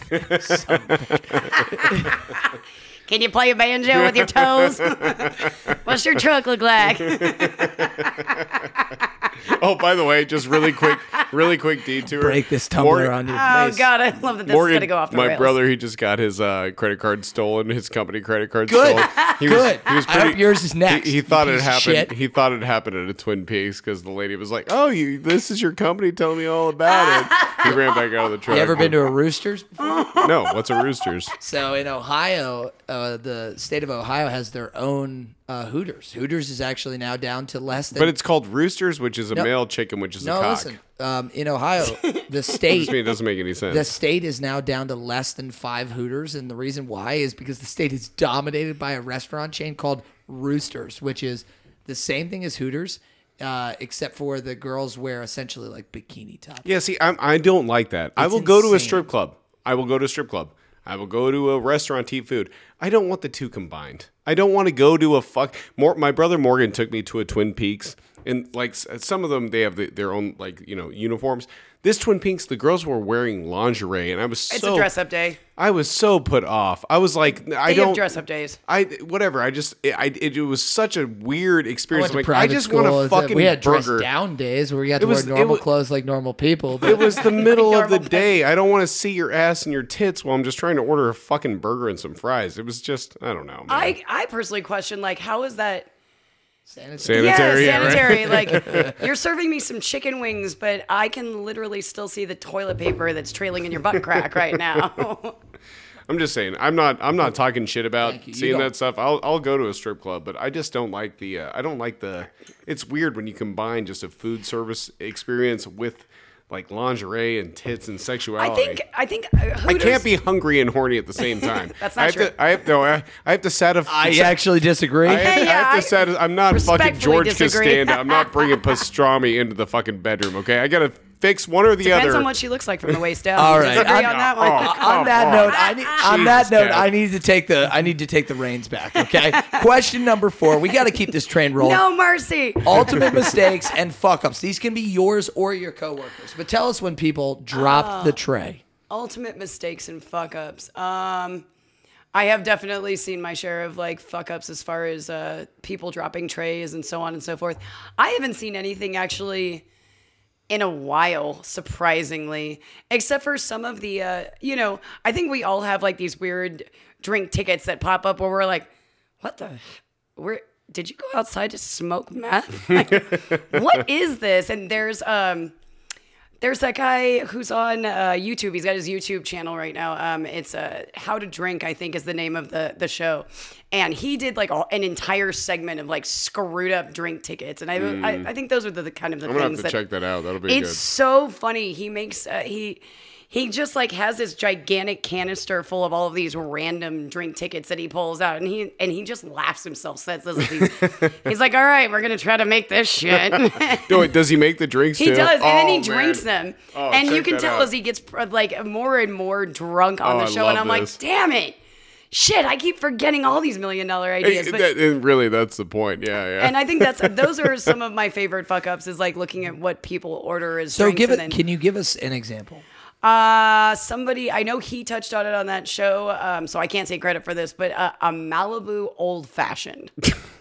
No. I know it makes your fucking No. head hurt, right? And it's just it's it's outside of that. It's just. oh my god! I broke him. These people. I broke him. Why are they like this? I don't know. All I can say when I get a ticket like that is go to your home. go to your homes. Why are you You're like here? Adam Sandler and Happy Gilmore. Go not to your home. You're not allowed to be out. Like you should not be out in public right now. Oh, oh my god. Okay, so I this do is have. a drink you should make in private. Oh, I do have this story. Um, oh, as somebody that I have encountered in the in the restauranting world, uh, looked at me one day and said, um, "They're they're like they're." Oh, fuck it, it's a Dick's Last Resort. It doesn't matter. Um, they're looking at all the fruit in the tray, and uh, the the one of the servers looks at it and says, "You know, um, there are no slits in the fruit." I said, "I know." because it's we're we're not fancy. Like it's, it's it, there's a 12 inch wiener that's a hot dog on the fucking menu. Like I am not taking time out of my life to cut slits in fruit. Like You're just toss them on top. yeah, you just throw them in there. Like we have the stupid little uh, um, umbrellas, which are like I equivocate them to the pantyhose of the bartending world. Like you sneeze on them wrong and they break. and so I'm like, the whole point is for you to grab one of those things and you just stab the fruit and then you throw it in the drink. Like it's Dick's Last Resort. This isn't, you know, the Dorsey or whatever. And um, this human was like. Well, well, no, they they, they should come This that human. they should come that way. And I'm like, I'm telling you right now, I am not spending my morning cutting fruit to cut these slits in these stupid fucking lemons and limes. And this human goes, No, no, no. I mean, like they should be born that way, like on the tree. And the uh, the other two servers that were standing next to this person just beeline the hell out of there, and I'm just stuck there for a second, blinking, like that. Lost in someone else's stupid. yeah. Where you just sit there and you blink for a second, you're like, how do you remember to breathe every morning? I'm actually I'm I'm really happy that you made it out because that's a labyrinth you can lose yourself in for an eternity. For example, like if you're not careful, like if you didn't find a way to like shake it off and walk away, you could be in an insane asylum somewhere, banging your head against a wall, just living slits in the fruit, slits in the fruit, slits in the it's fruit. just it's just fascinating to me like uh, that that sort of situation my just God. i don't like uh, some of the fuck ups i mean i don't understand i mean ob- obviously there's always like some kitchen shit here and Yeah. there where it's like i took the time to write it out in the comment section like Yeah. there's no possible way to fuck this up but you did like i literally wrote sub ranch for blue cheese and you still brought out ra- like really Both of them or something. yeah, or the, even It's both of them. I'm fine with. Like you completely, it's written right there, dude. Can you not read? Well, and, and you know, you, you have these uh, cooks that'll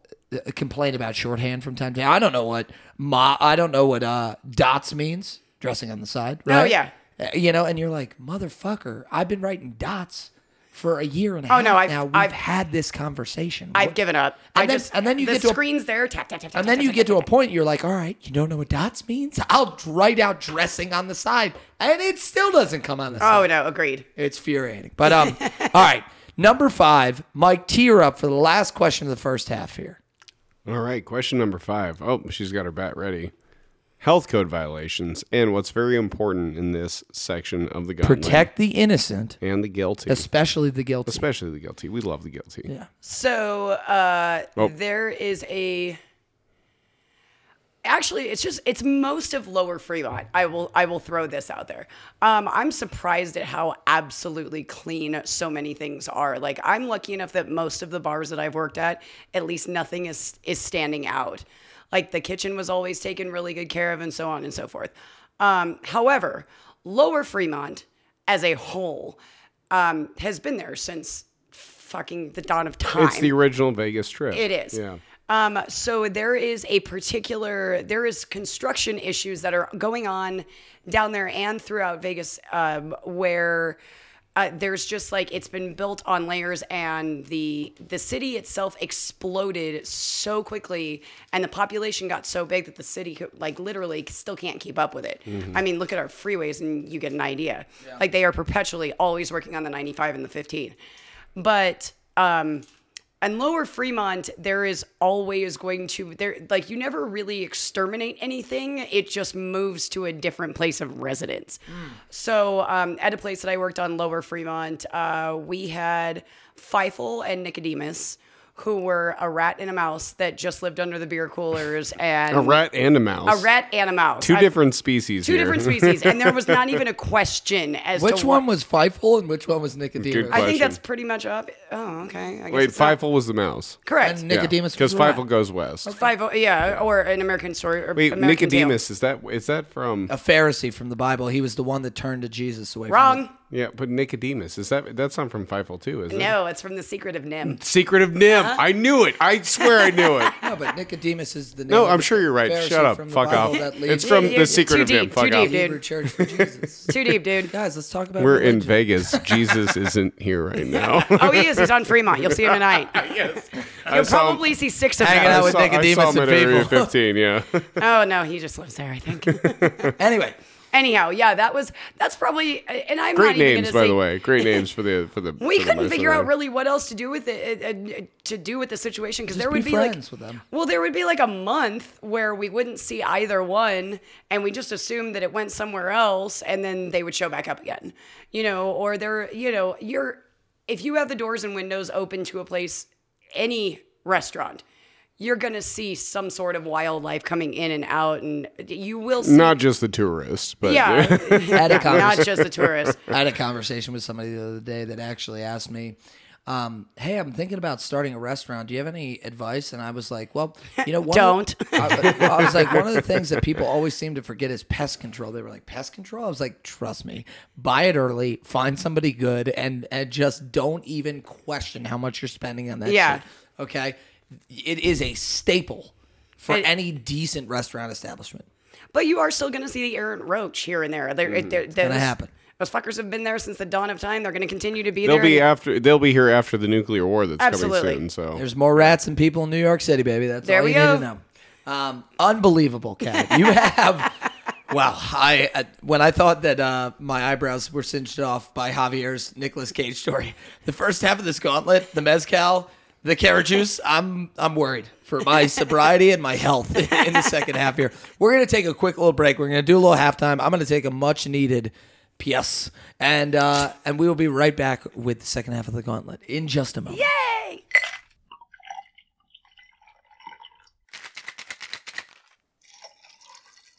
This episode of the Bartender Rant podcast is brought to you by CIC Powerbox, your all in one portable power solution for AC electric, compressed air, and heavy duty jumpstart.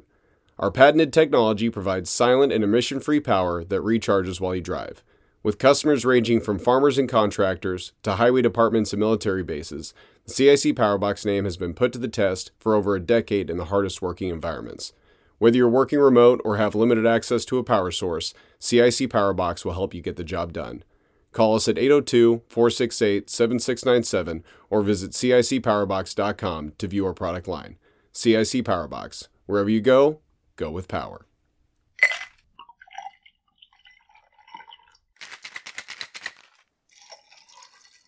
Okay, welcome back. What a halftime it was. I am here with Kat and the fat fuck that I used to call my co-host. He's shoveling pizza into his gullet So disrespectful. like a pelican might. He unhinged his jaw, flipped the pizza up in the air, and caught it in his mouth. It was something uh, almost biblical, to be honest with you.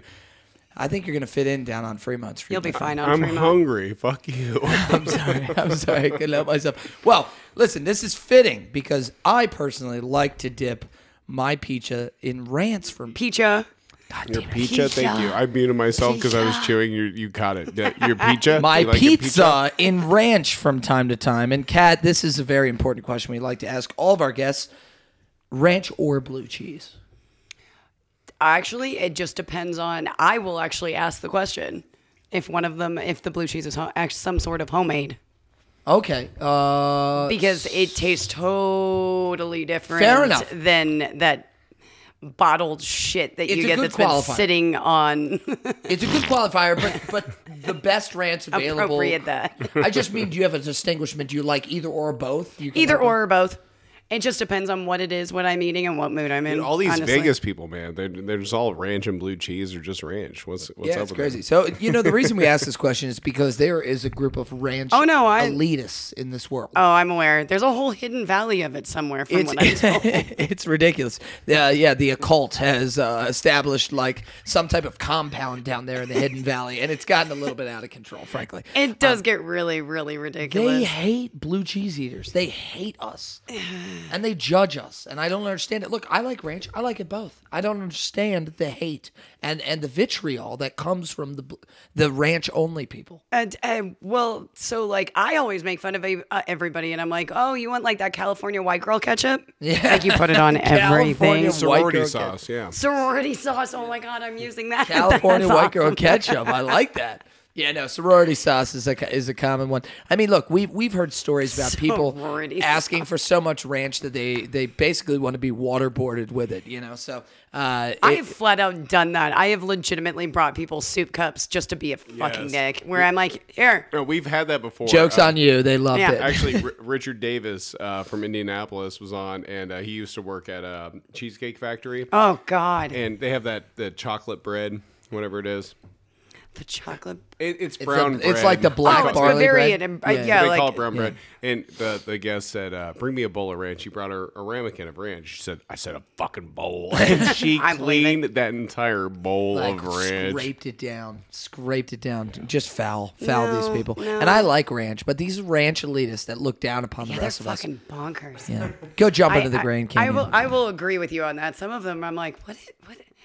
Why are you even eating food? Just like, yeah, just drink it. Put yeah, just ask me for that instead of a Get Coke. yourself an IV with some wheels on it. Put your and just- Crocs back home and go, play home. more penny slots, honey. Jesus Christ. I bet her name's Maureen. All right. Number six, ratchet and crazy customers. Okay. These can be uh, examples of when customers just eat too much ranch or behave or behave poorly. But bad. It's not just your crazy customers. It can also be. Yeah, we've expanded this to memorable customers, people who maybe left an impression on you that you'll never forget. That isn't a negative experience. Like the people that took you to Tool. That's a great example. But I'm gonna such a you such not- a memorable not customer them, there. yeah. Yeah. Um, we do we do love the ratchet ones. though, too, yeah. This this was ac- this is actually solid. I'm going to have to tiptoe the fuck around this. You But got it. There were these two people that used to come in to one of the establishments that I worked at who were from what I could gather they were not romantically involved. However, with that being said, she is also in the industry and um he was just essentially like friend zoned it for life as much as I hate using that terminology. No, but but could, but he couldn't let it go though. and it could not let it go. So I don't know if something Like, ever one day, one day she'll love me. I'm, I'm not even gonna lie to you. I'm pretty sure he sounded very similar to that. And um, the he would come into the bar constantly, and I eventually had to like. There were five songs that, of course, I've forgotten two of them because I think I've just pushed them out of my brain. But like when he would be in one of his moods because she wasn't answering his text messages or whatever Oh, guy. um, he'd like toss his phone on the bar or something and then play these same five songs fucking endlessly. What unlike the jukebox? Yes. Yeah. And then it would Well, also. okay, can you please give me some of the Oh songs? yeah, uh, one of them is the uh, the the main title track from uh, the Breakfast Club. Like I hear that song and I. Wait, you twitch. mean you mean uh? Don't forget about Don't yeah. you No. I twitch. forget? a- oh, this. Oh my god! And we're Oh. talking like, con- let's put it this way: God. his character that he identified with on um, the Breakfast Club was the janitor. Yeah. Okay, this is I'm talking. What like, were the other songs like Cotton Eye Joe? uh, there's that no. If I'd been Cotton Eye Joe, I'd be um, was the married a long time ago. I know I've, I've I, I literally got to a point where I was like, okay, look, here's the deal. I've got the power. So I'm going to click past these songs unless you put a five dollar bill on the Nice. bar. I love that. Um, what was it? Uh, I'm really upset about this one because I love this song, which was "Wonderful Tonight" by Eric Clapton, and I'm Yeah. Great song, still, yeah. yeah. not But but in that in that not when you hear it context- 900 times in a fucking week. But it was- it was shit goes? like that. I I said, my darling, I'm, I'm about to look I'm about to cut you both off. wonderful tonight. So, at any rate, it was uh, so It's getting near. it was. The lights are shining. right, all right, that's good. Stop. so um, it just got to a point where their interaction with one another was so absolutely hilarious that I had people in other time zones on Facebook Messenger and we called it the dumpster fire. And I would literally update them on when these two would come in or when they were sitting at my bar or oh. whatever because I would just sit at the end of the bar and pretend like I was on my phone and I'd be listening to their entire conversation. It was oh. so. It was so painful. So what did she want from him? I have no idea. Was- Was he And- paying her Friendship. for anything? Was No. he buying drinks? No, They were friends. they were fan. Well, I don't. At one point in time, like it, and it just got so ridiculous between the two of them. Kat, friends are a gift that you give yourself. And I think a lot of women, uh, because friend zoning certainly happens both ways, Mm-hmm. but I definitely think it happens more women friend zoning, friend zoning men.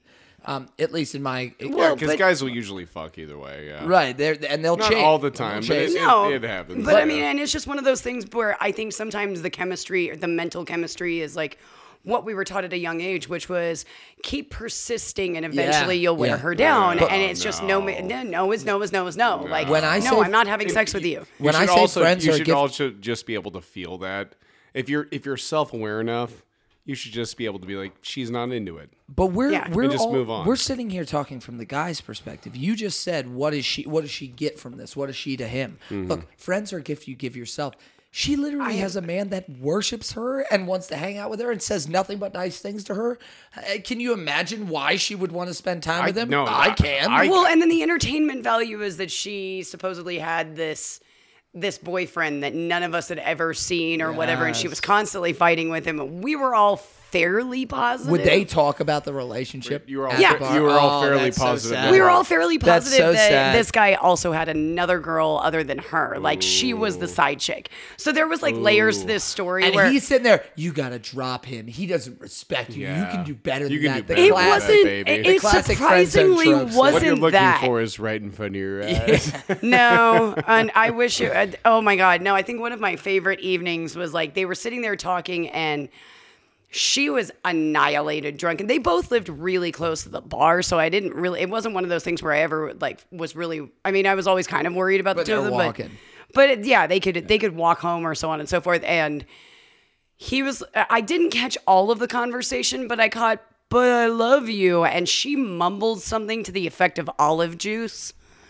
So it wasn't really "I love you." It was just like a mumbling olive I love juice. I love just. and so like I was, yeah, th- those two were my favorite. Um, One of the other places I worked at, um, which is no longer around, called Rebel Republic.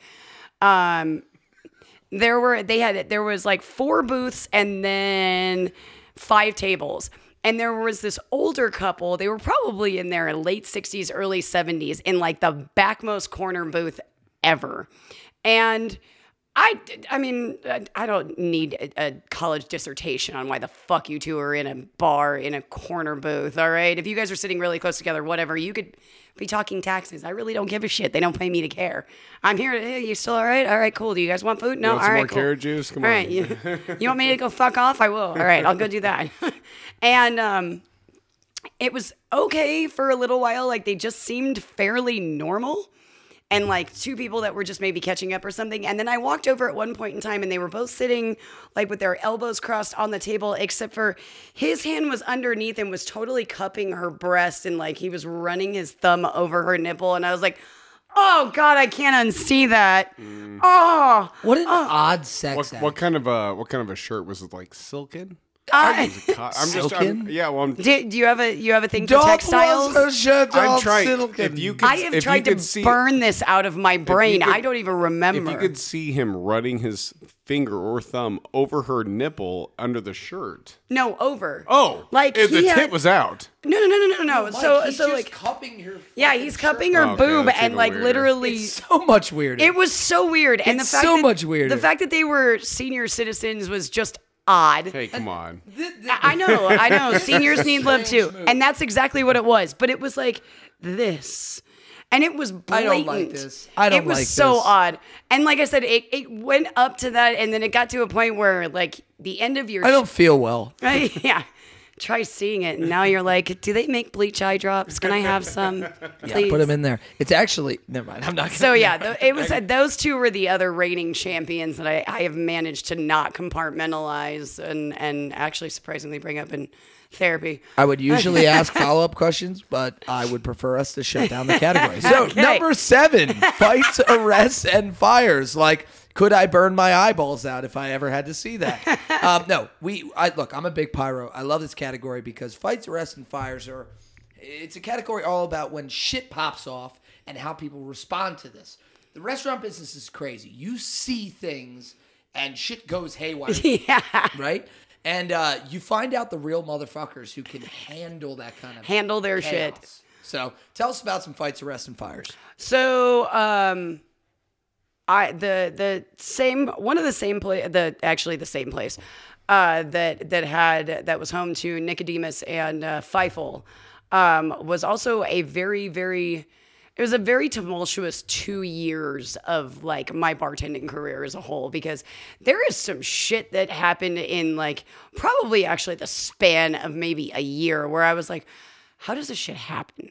Um, there was the Route 91 thing that happened here in Vegas. The shooting. The yeah. the shooting at Route 91, which is um also my birthday. My birthday is October 1st. So here I am in my bar partying, having a good time, and all of a sudden I get there's like nine SWAT officers. Hell in my breaks bar. loose. Yeah. Yeah. Literal hell. and nobody knows what's going on. And so that was absolutely horrifying from so many different perspectives and just sent shockwaves through our city. And then about two months later, uh, there was a legitimate drive by out in front of the same bar and restaurant on Lower Fremont. And then fast forward to uh, about a year later, I was like, I have got to get out of this town for October 1st. I just need to go somewhere else and no, like not be in this city. And I get a phone call uh, while I am spending my birthday weekend in San Francisco that there was a small, tiny electrical fire uh, behind the dishwasher in our establishment. And it's a tiny little bar. And the geniuses that decided to put what apparently was a tiny fire out somehow opened up and unleashed two pressurized fire extinguishers all over the bar.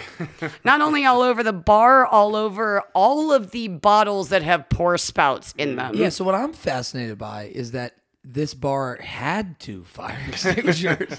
I don't know if I've So ever am I. I was like, where was the We, second we one? Had, we had one. like that's we no, I knew we had one because we do have people that that actually manage that kind of shit. Like like the the fire marshal, not to be confused with um hell was Fire his name. Jim uh, Jim uh, Jim Carrey's character Fire Marshal Bill but like uh, you know you have somebody that actually is paid to hold that Yeah, position and come in and check to make sure that they're okay. And I'm like where the fuck was the second one? How did these guys find it? Like and not only that how did they get the second one and release the second canister all over everything? And so here I am on my birthday week trying to operate my smartphone and look through all of our inventory because the GM's like, we have to reorder everything. And I'm like, okay. I'm like, I've sent you the list. Well, I don't know what the, any of this means. I'm like, it's on a spreadsheet, dude. It's really not that fucking hard. I've got the pars on there. Just go right down the line and be like, I need four bottles of this. I need three bottles of this. I need two bottles of this. I was like, take whatever is back there, subtract what we've got in stock, and buy the rest of the shit.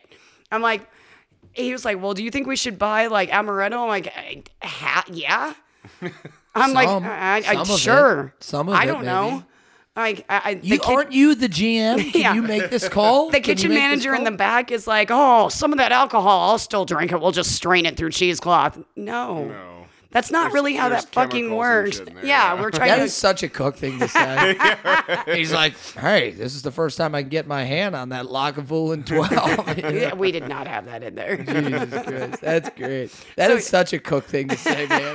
It's, Straight it through cheesecloth. Oh, yeah. What a fucking maniac, sir! You can't strain chemicals out of cheese through cheesecloth. I, I think it was actually just the mentality of working there in general, where you were just like, I just wanted to What's go and away. what's his place? Are you allowed to tell us? Uh, I would prefer Not not, to. That's fine. to. That's fine.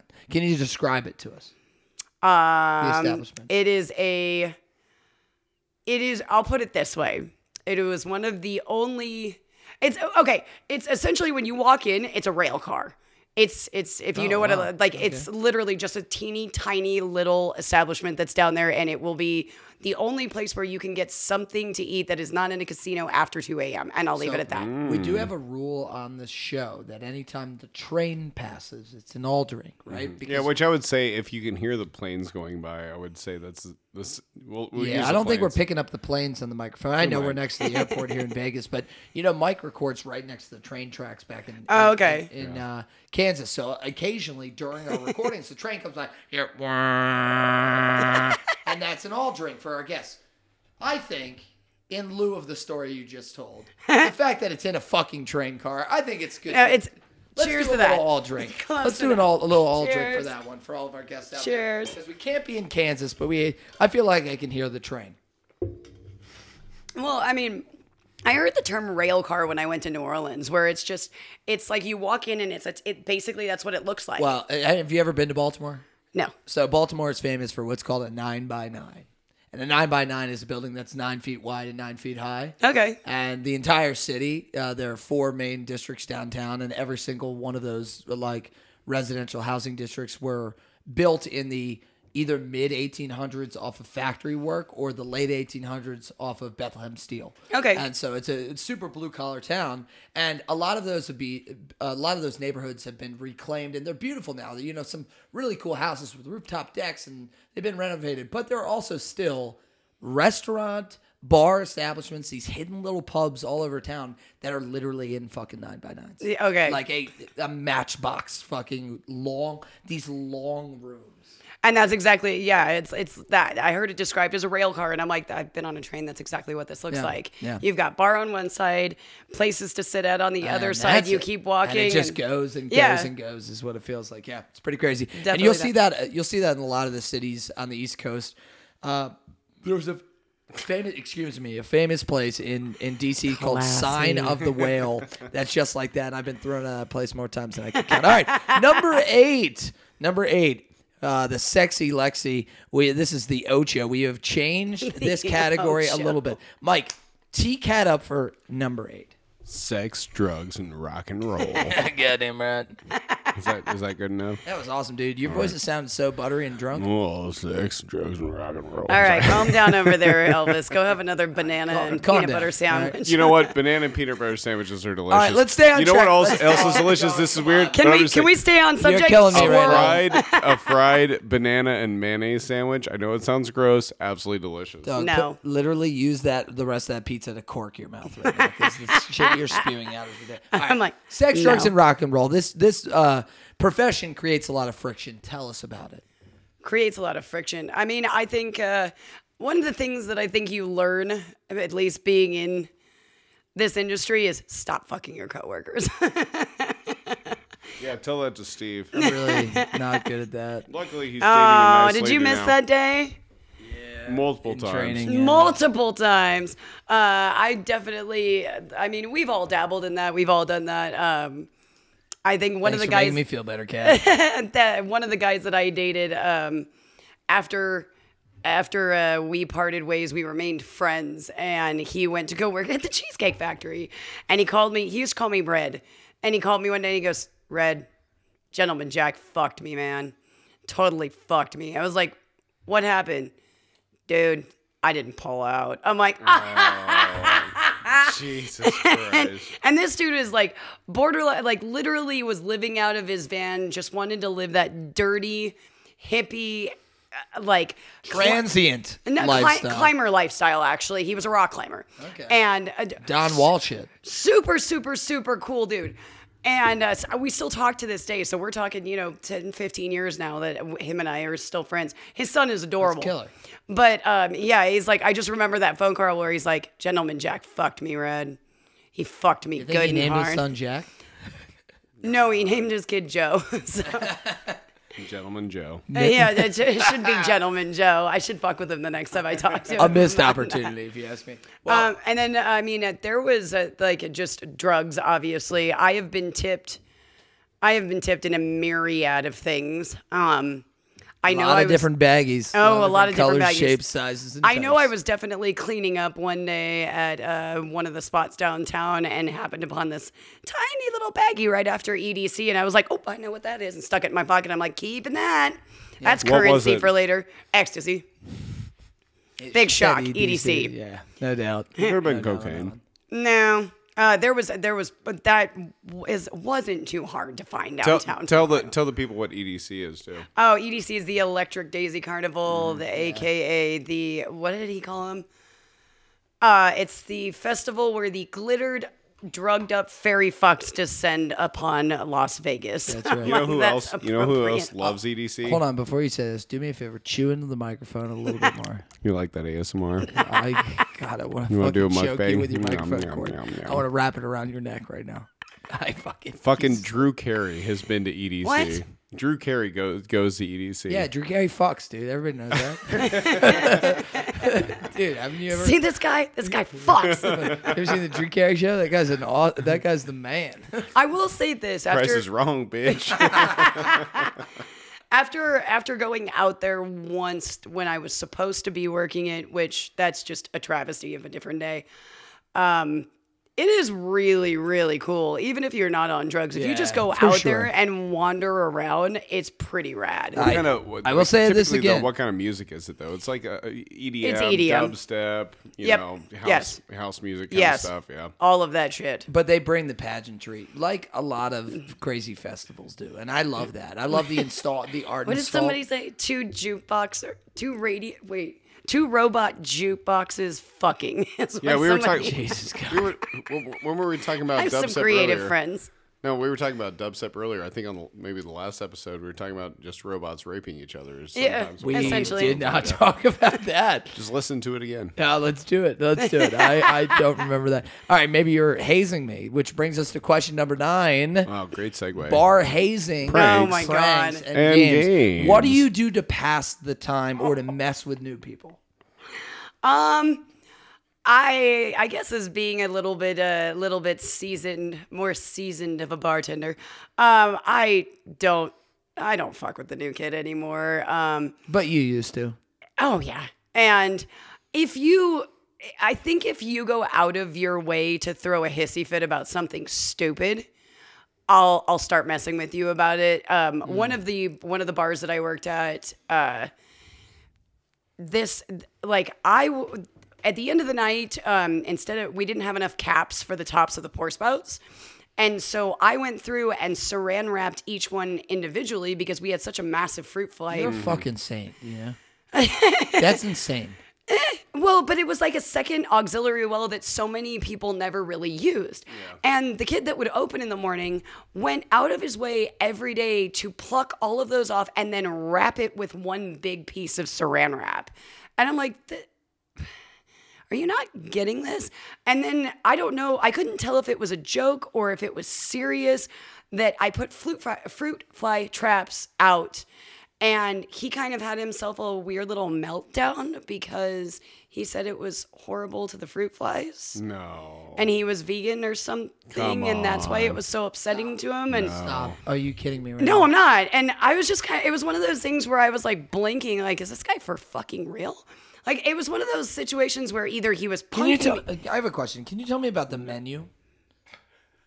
Tell me about the menu at the place that you were working. Uh, Did you serve meat there? yeah, it was He like, didn't have a fucking problem with that. He works at this goddamn. yeah, fruit go- flies, man. I don't, whatever. The fruit flies better so too, on, man. So on the final night, uh, the- I ended up just uh, like I, Who are I these had gone to go bartend there to kind of a friend like a friend put feelers out and basically said she needed somebody who had a decent amount of experience and knowledge and was knowledgeable about whiskey and I was like all right we'll mutually help each other out and your girl. yeah I'm your bitch and um so I just went to go work there. I mean, it was never going to be something where I was going to try to go forward or anything. She needed a quick moon- fix. I was, moonlighting, yeah. yeah, solid. I was a solid bartender band aid, you know. So, um, I gave a, an appropriate amount of notice. She got promoted, which was super cool.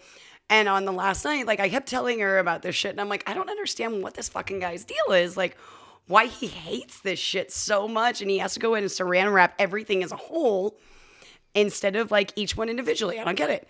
And uh, she was like, Yeah, I I, I don't know. I was like, So on my final night, I'll pay for a roll, one of the big industrial rolls of saran wrap if I can saran wrap the bar. She was like, knock yourself the fuck out. I was like, oh, bitch, it's on. So I saran wrapped everything. And I mean, call me Petty LaBelle because I saran wrapped every fucking thing Petty in LaBelle. that bar.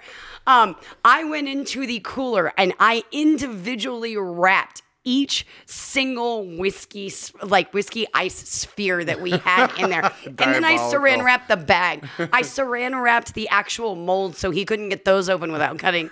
I, and because, I have a question. Is there anything like spite to motivate oh someone? oh my God, no. There and is nothing like it, dude. and this is- I have done things out of spite, and in in the moment, I've had like an out of body.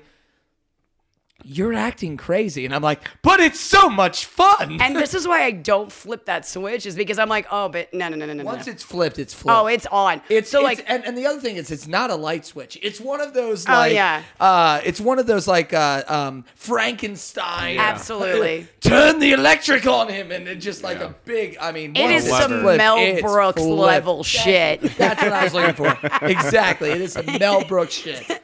and I did like I I saran wrapped the knives, and I mean I saran wrapped the bar tools individually. Any kind of cutting You're and or sawing implement. You're a monster. The only thing I saran wrapped the um I can't think of which what we call. Oh, I saran wrapped the grates, and I mean fully saran wrapped them before sticking them back into the wells. Like I was just How long did this take you? 45 Hours. minutes. Oh, only 45 45, minutes. Only 45 minutes. Oh I'm my god! impressed. And once I got going, dude, and you once- got good at it. Oh, and she was sitting on the other side of the bar and just laughing hysterically. amazing. Um, she ended up calling me the next day. Oh, here's even a even more funny thing. I saran wrapped. I saran wrapped the pens individually behind the bar, and every other check. probably, even- you probably even took the fucking caps off first, didn't you? Oh, I always do. Actually, I hate pen caps. Um, I saran wrapped every other check presenter and then saran wrapped them all together, stacked on top. So like when when you walked into the bar, if you were paying, if you weren't really paying attention, it looked like a perfectly broken down and restocked bar that just had saran wrap. It it had no, he had no idea what he walked into and. Unfortunately, I guess she got into a little shit the next day because I guess this particular human went and contacted every single manager all the way up to the owner What and was like, "This punk." is absolutely disrespectful. This is such a waste and blah blah." And I'm like, I my- bought that saran. I was wrap. like, it was my last night, and I offered to buy it, and the GM was like, "Knock yourself the fuck out." Yeah. Fuck no, that's a what a punk little bitch. Yeah. calling He is a punk everybody little bitch. This is this is just unacceptable. Okay, On I'm top a of that- vegan. On top of that, though, when we send you the raw audio and you listen back, and you, I, I, I want you to hear yourself describe how you wrapped every item. Oh no, I still have pictures. no, it's perfect. I still have pictures of it. no, it's perfect. The scariest thing I've experienced this Halloween is is me imagining you vigorously saran. yeah. Oh, no. Each pen, each yeah part of the uh, bar. No, creepily. Oh I will God. probably say creepily, like child skipping through Disneyland in single digits for for their first time. Like that was me. Just happily skipping around the bar. I'm sure that guy was finding saran wrap in places that he just did not expect it, it. it, it, and it took them a while, and they got everything back to working order. Oh, but yeah. then, like, oh, a couple days or a week would pass, and then they find Something something, else, I'm sure. wrapped, That's and good- then the, the, all you. the rage just comes. Oh, back. I don't doubt it. Like, I, and for me, I would have thought. I, I mean, if- me personally, I probably would have looked at all those For- ice balls wrapped individually and would have been like, "Fuck it, I'm not taking those out. I'm gonna leave them just exactly like that until I get ready to put it in the drink, unwrap it, and then shove it in a Or- bowl." No, yeah, I it's, would it's just- preserved. I would, Honestly, Yeah. yeah. I would have thrown them away. the That's whole what I the would've whole done. Okay. mold. I would have thrown away pretty much everything that we didn't need to keep. I would have. I would have because I, I I will say this. You would have cleared the bar. I mean, I had all of the tools wrapped and everything, and then I saran wrapped them into those black things that are supposed to hold like your no, storm I'm pourers. you. I I'm- saran wrapped that whole thing too. What a lot of Oh, people I'm don't know is if you've never been saran wrap pranked, If you've never You been think- saran wrapped before, if you think if you think it's as simple as grabbing a pair of scissors and just cutting it off, you are fucking wrong. Because that person did not wrap it like in a single just direction. It's in every fucking direction in every different way. Yes. It's thick. It's it's not easy to cut. It's a whole fucking thing. And you're not trying to break the thing that's inside, you know? So um Wild, wild. Well, that brings that, this maniacal laughter. where- where- where you have, you have, You have clearly been prepared for the gauntlet long before you ever came in contact with this show. And that brings us to our final question, number 10 firing and quitting stories, or as we affectionately call it, Getting 86. yes. Kidding 86th. Um not me personally, That's fine. but uh, a manager that I worked with at a bar sent out s- ah, there we go. Sent out probably the most amazing fucking mic drop on the face of the planet when he quit. He he wrote out an email as a as the general manager of an establishment, wrote out an email. It's like, I'm tired of all this saran wrap all over the place. I can't take it anymore. no, he CC'd the entire staff on it and then sent it to the the owner and was like, blah blah blah blah blah, like rattled on for a hot minute and said, "Fuck you, I'm out." Your keys are locked in the office. Have a good night, or something to that effect. And CC'd the entire staff on it. We were all like, "Oh shit!" Why did he quit? Uh, for usual rage quit from just dealing with opening a restaurant after being through so many restaurant openings, and it was the bar itself was destined to be a shit show from the get go. But um, Shit show from the gig. You're That- welcome. that's a good bar name right there. yeah, right. if you get away with it. Shit show from the get go. Yeah, but it was destined. It was destined to be a, a just a disaster. But it was a very, very, very good step for me personally because I got to cut like cut my teeth on a couple of things and learn a couple of really, Because really he interesting quit. things. because he quit. Yeah. Two very important decisions that he made, and I'd like to center in on them if we could for a second.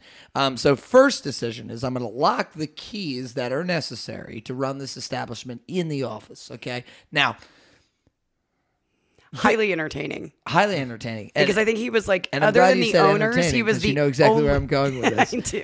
there everybody knows that the bar ecosystem there are no secrets that are safe okay it doesn't matter if he sends that email out to the staff if he locks the keys to what everybody needs in the office everybody gonna know about that shit okay that is just a fact now this is why the second decision is so great he didn't need to tell anybody about him quitting. He didn't need to tell anybody that he locked the keys in the office. But he makes a deliberate uh-huh. choice to be like, I'm going to share formally with everyone on this team that these people are cunts. And, Yeah. and this is what I'm doing to them.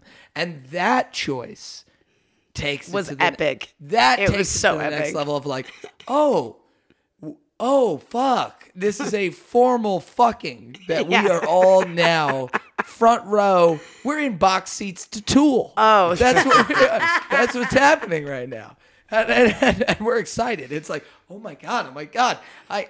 I'm not gonna ask any questions, but I'm gonna go in for some entertainment. I'm picking up shifts because Oh, I yeah. want to figure out what's going on. I've got tickets to the shit show. I'm in. Yeah, damn straight. so yeah, that was one of the most epic things I think. is I've that place still in business? No. right, what's it called? No. It was uh, it was called Re- uh, Rebel Republic. Rebel, oh, Rebel Republic. It was over off of uh, Sahara and Valley View, um, kitty corner to a very uh, actually slightly famous bar called uh, Herbs and Rye. Hey, that's the thing about a rebel. You can't make him a gentleman. That's how it goes. Well, what Fair an enough. unbelievable cut through to the gauntlet. I gotta say, listen, I need to, I need to pound you here. This has been outstanding. The mezcal's incredible. The stories have been incredible. You, your entire aura has taken over the show, and we needed this today. Honestly, you can see Mike. He's wavering. Look at those eyes. He's, I mean, he's half asleep right now. Come on, I mean, man. We've been doing shows Power all through. day, Don't have a sleep. and we, Yo, you can No, both he'll go get fuck the- yourself. he'll- I gotta be honest. I I'm gotta be going out to Fremont tonight, you little bitch. No, but Oh, if we yeah. did look, if we did this backwards, right? If we did this backwards, if we did uh uh Kat to uh, uh Ju Young to Javier, I'm not sure we would have made it because I think if you came on with us first, It's just- it's as a- much as I love Javier and and, and It's Ju a Young, lot to do a If lot- you came on with us first, I don't know if we would have survived. I don't know if we would have survived for the rest It's of a the day. It's a lot so- to do a lot of these in a row, And- and, and- that's what I said when you got here. I was like, "You're gonna bring it home." You're tonight." perfect. we needed we needed your energy to carry us through to the to the fucking bitter do. And then. So- take you down to Fremont. Goddamn right. Yeah. All right, well- well, this is our final couple questions. First, we call it our cleanup. This is the how's our driving section. We want you to give us One eight hundred. Fuck you. yes, we want you to give us recommendations. So please, um, give us recommendations on food, drink, restaurants in Bars, Vegas, anywhere. anything that you like. also, any other plugs you want to do, or anything that uh, your, your we stuff, didn't, your bar, please. anything that we didn't touch on in the podcast that maybe you want to get off your chest. Your time. Questions we didn't ask. Your, Anything. Your time. Your time to shine. this is you. Fuck off, Morgan. Get out of here. We're And then almost a random, done, a you son of random human. He's like, "Hurry up, bitches! We got, Yeah. we're cruising for pussy, and Jesus is my co-pilot. I need to go to Fremont. Um, couple fun places to Cruising hit. for pussy. Jesus Christ. Nicodemus is my dude. Though. Uh, since you're gonna go cruise down to Fremont, um, Hogs and Heifers is always a fun place to go. Um, I'm I, I'm a dive bar queen. I love dive bars. too. Uh, the, Me- See, I and feel Steve like both, you're yeah. more kindred Steve spirit than we, we've had on some of our. Now, I've been to Hogs and Heifers. It's one of the Hogs few and Heifers is places on, Fe- on Fremont I actually have been. slightly off Fremont. Um, but what are other dive bars down there that we got to hit? Um, in that general area, there really aren't. Or uh, anywhere in Vegas, uh, Okay. anywhere um, Vegas. personal favorites. I love a place that's not far from there. It's a stone's throw from there in um, the Arts District called Rebar. So somebody else uh, recommended the Javier, yeah. Uh, Javier Okay. said that what we should do is we should go to Able Brewing, start there, and walk in through the arts. You're a little down. bit too late at this point in time, especially if you're leaving. Fremont's open. It's fine. Yeah, Fremont's uh, Fremont's good, and most of the places I'm actually going to send you are going to be open 24 hours. good. Um, Double Down is my personal favorite. Yeah, Double I, Down yeah. Saloon. yeah, Leah- Leah I constantly tell people night, to sure. go to Double That's, Down is on that, their. that's on Fremont. it's not on Fremont. He said anywhere. So yeah, no, you're right. We, I was I just curious because you're not the first one to recommend Oh it. God. Okay. If if I mean, What Double do you Down like most just like about Double Down? Like, if there's a singular thing, because we all have. There things- isn't though. I no, I, no, I guess it's just like it's a clubhouse. Double It's kind of like the unofficial bartender clubhouse. Like that's just. I know Pink and Carey Hart hang out from there from time to time because it's just a place to be chill and they know that they're not going to get fucked with and they're not going to have a bunch of fanboys yelling at them or whatever. They can just chill and hang Just out dig and it. be Yeah. people. But I just I get a huge kick out of it just because it's just it's a lovely smoldering ashtray in the most charming way as humanly possible. That's what I want. In my Um, life. it's it's it's sister cousin or whatever you want to call it, which would be um, the tiki version of it, which is um, why am I blanking right now? Frankie's Tiki Room, Okay. which is absolutely awesome. It's we like should actually open up a bar in Kansas City called sister cousin. God, just in Pittsburg, Kansas. Come on down to Sister Cousin, get fucked. It's That's the what the locals t-shirts bar. say. Yeah, I mean, it's the locals bar. You're a local and we love you. Bring your family. it's a family. dr- It's a family. It's a It's a family, family establishment. affair. You can just play family tradition on repeat. All right, all right, come on. Let's, go, Uh, let's keep so going. that's that place Oh is. my Oh yeah, Christ. by all means, more mezcal, more mezcal. Uh, that place is a. Those places are a lot of fun. Um, Fremont, Fremont. That's good. No, that's you know good. where- Atomic, you know- Atomic is really cool. I don't Atomic know how, Saloon? Uh, no, Atomic, uh, Atomic Liquors, which would be on Fremont. It's Fremont and 10th. It's a little bit of a hike, but it's good to go just for the iconicness of it because it's it's Las Vegas's oldest freestanding bar, and it's Is that awesome. right? It is. That's very cool. It's been there since uh, the early 50s, and the reason it's called Not the Atomic same Liquors. name, right? Yeah, it's been the same name the entire time. Really? Because um, the original owner of Atomic Liquors used to take people up on the roof in the 50s to watch the atomic blast. nice. So it's always it's always stuck around. That's kind of fucked. I like that. yeah. Fucked, but cool. See, you know where I like to go on Fremont? The Plaza, because it's the place to be downtown.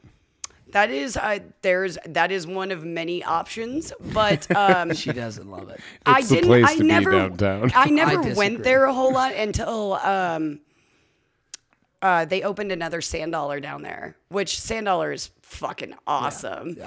I mean, At- that's quintessential old Yeah. school Vegas right there. It, it's just that when he opened that location, like a little, I think it's a little, little under a year ago at Plaza, like we were like, yes, finally, get some culture down here. As much culture as you could have on Fremont. Well, before we move bring on uh, to the last set of questions, is there a bartender that you might recommend for the show? We we always want to talk to our guests and see about who they want to have on the show. uh, Especially now that you're seasoned. You know, I mean, you, you understand the gauntlet. You know, I do. Um, Gene Samuels will definitely have you laughing as as much, if not That's more than me. That's a fucking name right there, Gene Samuels. Oh God, you you have to that that guy is an entity. He is just an absolute fucking driving force entity, and he's absolutely hysterical. I'm gonna do two things. One, Gene, don't fuck around. Come on the show. Number two, I'm putting it I'll on you. text his ass right now. Kat, I'm putting on you. If Gene doesn't fine. come on the show, it's on you. Oh Okay? yeah, You if, gotta if turn the Gene doesn't screws. come on the show, you're stuck with me again. I'll bring you back. I would love to have you back on for a Boilermaker. Let's get you back on. and then uh, and then uh, there is a bartender that works at um, it's one of the other tiki bars here. His name is CJ, and that dude has got a hat. like he's got some epic fucking stories. And he also gave me probably one of my favorite terms that I use on a constant basis when I when I can fit it into sentences, which is vegan jellicle. Oh God. And he's like, and I say this as somebody who was raised a vegan. He was like, but these new fucking vegan jellicles. And then I witnessed. Wait, wait, raised a vegan? Yeah, so I witnessed this gentleman going on a 10 minute rant about the new vegans and the vegan community and whatnot else. And sorry, uh, sorry, not sorry if I offend somebody for being a vegan, but that is a personal first world decision. Yeah. If it happens in a second or third world country, it's not out of choice. It's not by choice. Also, Mic drop on that. also, if you're offended by words, go fuck yourself. Okay. I used to laugh at people that were that were vegans until they were Well drunk. said, Michael. Yeah. Fuck off. It's true. No, Yes. I actually Sticks was and not stones. being I, I think no, sarcastic. no, no. I think he's actually being sincere. I think I'm actually watching a moment of sincerity here. Yeah, it's, it's rare. it's rare to witness. what you just saw was kind of like a unicorn. I can't tell. Oh, I'll, I'll have to listen back to tell if he's being real or not. I hope you do listen I'm just back. tired of this fucking culture right now, man. I'm, just tired glad, of you I'm glad we get to do and your this shit. drunk We just get ass. to be real and just talk about shit. Okay. Yeah. Yeah. You Knives ball. are sharp, and we get to be real. Watch out! Watch out! Knives are sharp. You're they'll, so- they'll get you. Adidas will never get rid of me. All right. Oh man, White lives matter. Oh God, that guy. That, Michael. What? that could be that could be its own fucking podcast right So- there, Zach. I'm gonna Oh say. wait, it was. I'm gonna say one thing about the whole Kanye debacle. the the yay. This is dangerous not territory, Kanye, but I'm doing Ye, it right? anyway. Okay. When graduation came out, my life changed. I listened to that CD every single day that I went into school. I was like, whoa, nothing else sounds like this. This person is the coolest person I've ever known. But you didn't know him though. Hold on. As I now you have to understand this 14, 15 year old me. And now I've aged. And one of the things that my mom and I most recently connected on is as you age, you see these people that you I don't know, strike as heroes or aspire to Never be. meet your or fucking heroes. Admire rise and fall. And that is the true test of aging is uh, seeing people go full life cycle in celebrity. And it was fascinating to me. I was talking to my mom about this. I was like, uh, this person was at one point what I thought was the coolest human being to live. And now I'm like, oh my God. Oh my God. There is mental debilitation and this person is racist and toxic. And I don't even know if they're performing like a piece of like art at this point. I, I don't know. like, are you what's- are we watching Avant Garde? Like, is he Is just he sitting back? Maybe Trying yeah, maybe he's a genius and this is all just a performance. No, it feels like he's like almost trying to elicit reactions. I don't know. It's wild. it is really this really is wild. quite the tangent for the end of this episode. yeah, right. Look, as somebody that has been one of the gr- biggest Kanye fans in the entire world, I mean, I was massive, massive. We used to hold Kanye West, Taylor Swift parties in college, and I used what to tell the people, fuck? well, Yeah, after the you. after the Grammys decision where he came out. Oh Jesus! And, Mary and when that came out, we were like, pick your fucking side because I hate Taylor Swift. Oh, that's so, And so funny. it's like you pick your side and you dress as one or the other, and they're great parties because men and women come dressed as either Kanye or Taylor. oh, that's amazing. And okay, all right, fun. take that back. That, that sounds Yeah. pretty hysterical. some of my favorite parties. But now it's like, I feel like if I threw that party today, I would almost like have to come dressed as Taylor Swift. Uh, you- that breaks you- me. You look sexy as that Taylor breaks Swift. me. She doesn't show her belly button. Which She's I'm- a. Uh, I got a whole problem about Not that, a but- huge fan of her either. Yeah. I, Trust lo- me, I trust love me. her music so much. All right, wrapping up closing questions. so many songs Closing about question. breakups and no songs about blowjobs. Just saying. That's really where she's missing out. She out. also likes to talk about how how all the men that she has uh, she has eaten have apparently abused. Never mind. you I'm said done. eaten? No, it's a whole thing. It's a whole. She's a closet cannibal. Yeah, she is. All right, last couple questions here. that really got derailed. All right, why do All you right, do I think this? that's the sound of a train derailing. Drink. yes. Why? yes. Cheers. Kat, why do you still do this? AKA, why do you fucking hate yourself? I actually donate myself, which is probably why I still do this comically enough.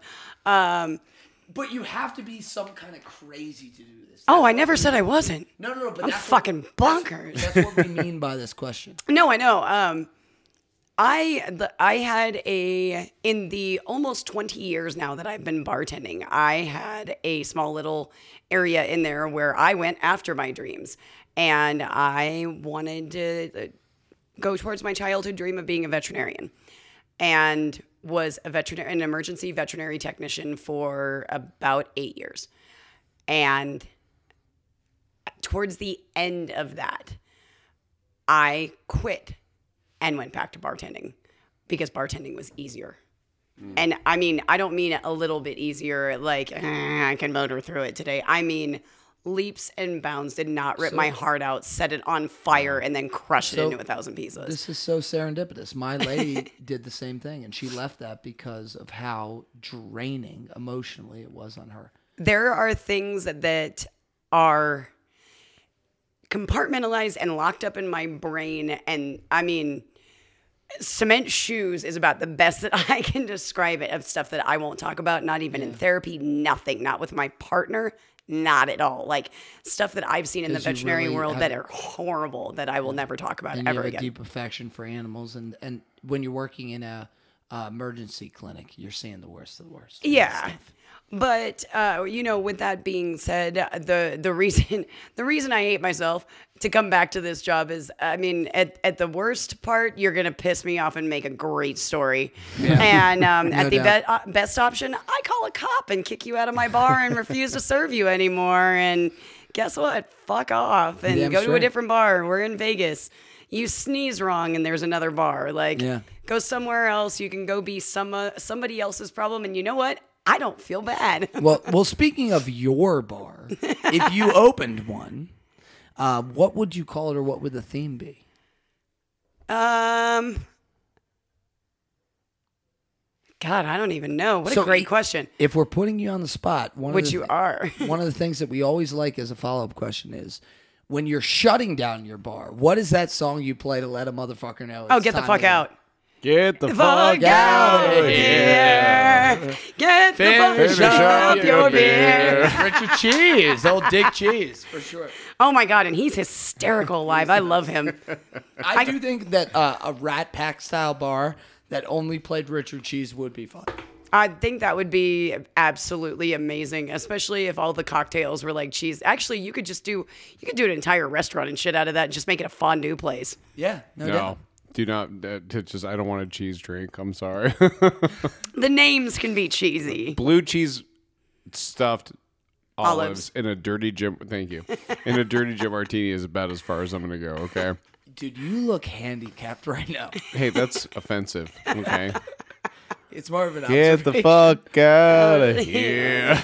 On this note, as they sing me out, go on, No, sing me out. yeah. So people. no. So do you have uh if if you have a, if you had an idea of like the kind of bar that you would want to run? Do you have an idea of what? what It would theme- definitely be something uh, funky and divey and, Yes. and silly like that. That's, I mean, there are, I, I do believe that there is not necessarily a, what I call it a hierarchy, but there are some people who are better suited for certain establishments than others. Absolutely. Yeah. Um, True.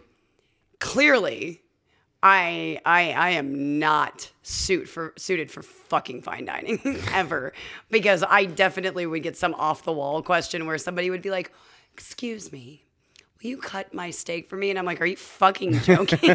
Yeah.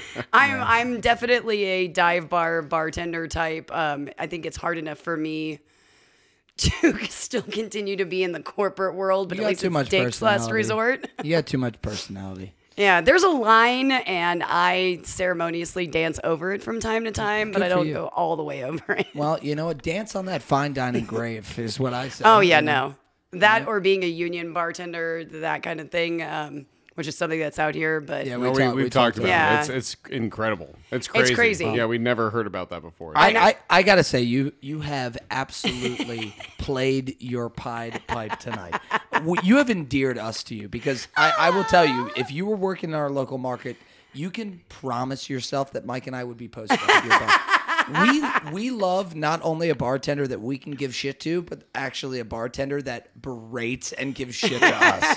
And and Glut- gluttons for punishment. Gluttons Yeah. for punishment. Totally true. And and you've been incredible. It has been a ton of fun hanging out with you, So Kat. much fun. An amazing cocktail. Uh, carrot surprise. carrot surprise. Carrot surprise. and Which you this guys ep- are you guys are digging into that mezcal surprise. That surprise Yes. is going to The- be your Don't fucking judge. My Right? ass Just come on. tomorrow. sweetheart. My name is not Westboro, and this is not a Baptist Hey, church. Okay. He's from Wichita. Okay, that's offensive. Okay. I was born there. I'm not from there, you cunt. All right. he was he was delivered in the Westboro Baptist oh my Church. God, parking I'm lot. sorry. No, no, no, no, no. So more of a West It's Virginia Kentucky. kind. Yeah, thank you. All Yeah. right. Anyway, let's burn it all down. Let's send it home. Kat, you have anything to tell the people before we go? Yes. Um, if there is one thing that you can invest in yourself, uh, invest in therapy.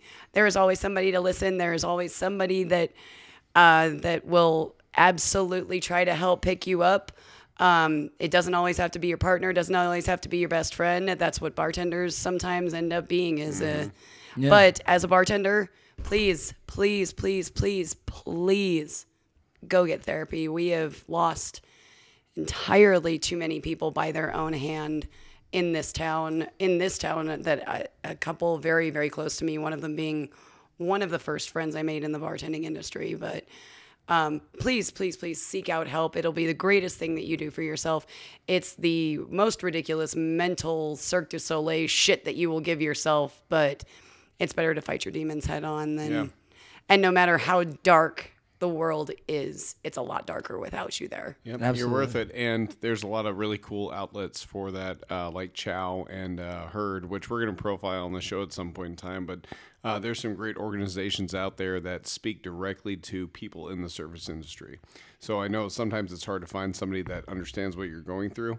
And there are a lot of uh, organizations out there that, uh, you know, are are putting forth the effort you're talking about. Yeah. You just said it a minute ago. It might not it might not be somebody immediately in your uh, orbit um, that's available uh, there for you, but there are people that care, and I think the more that we um, expand our community within the service business, the more that we tell each other that we care and that we have a like-minded experience, whether that is in the corporate w- service business, Yeah, corporate dive bar or- world, or I, I mean, I think we all are, you know, at every level, whether it's a Chili's and an Applebee's or some crazy dive bar in a little town or some uh, casino, we are all dealing with the fact that day in day out we have to perform for people, and we're slinging a legal drug. Yeah, We're literally just It's- handing people poison or it, it's wild. It, it's a wild, wild profession, and um, uh, I appreciate you uh, resonating on this particular point because something we're passionate about. And you know, we end a lot of these shows with a lot of "Hey, fuck off," and "Hey, Yeah. uh, you know, let's um, let's get him out of here." But look, it's been so much fun hanging out with you, and I appreciate you you sharing love with the people that are listening because even if this touches one person in the service business, um, it, you know, I think it's important. I really do. and it, it, it is and like i said it, I, I cannot cannot stress enough that however dark you think that the well is or the hole is that you're in there is somebody that is willing to crawl down into that hole and help you out of it. So please please please please please i don't give a fuck who it is. I don't care if you're i i called somebody who i don't e- i didn't even like to talk me off a ledge. Yeah. somebody who I I don't even know why I had this person's phone number, but they talked me off of a ledge before I did something completely stupid. And I will forever say that. Just it is no longer a sign of weakness. It is it's not like our parents, it's not like the boomers where everybody's like, "Oh, it's a sign of weakness." No, no, no, no, no. Get in touch with your mental health. Get in touch with the way that you feel Every day. and get it fucking out and move through it and then go be a performing circus monkey or something. I don't fucking know. go fuck yourself in the bathroom and do a do a fat line of coke and go back to the work or something. I don't know, but at Well- least talk to a therapist about it and move through some of that shit and be healthy mentally. Look, guys, we love you. We'll see you on the next next episode. Thank you, Kat. It has been a ton of fun. Thank you, Mike and Steve. This has been a blast. Thank you. And still, And it's still the Fremont Freak Show time. Fremont Freak Show time. Freak to LA. Asian noodles. I- and you're beautiful tonight. Oh God, I hate you guys.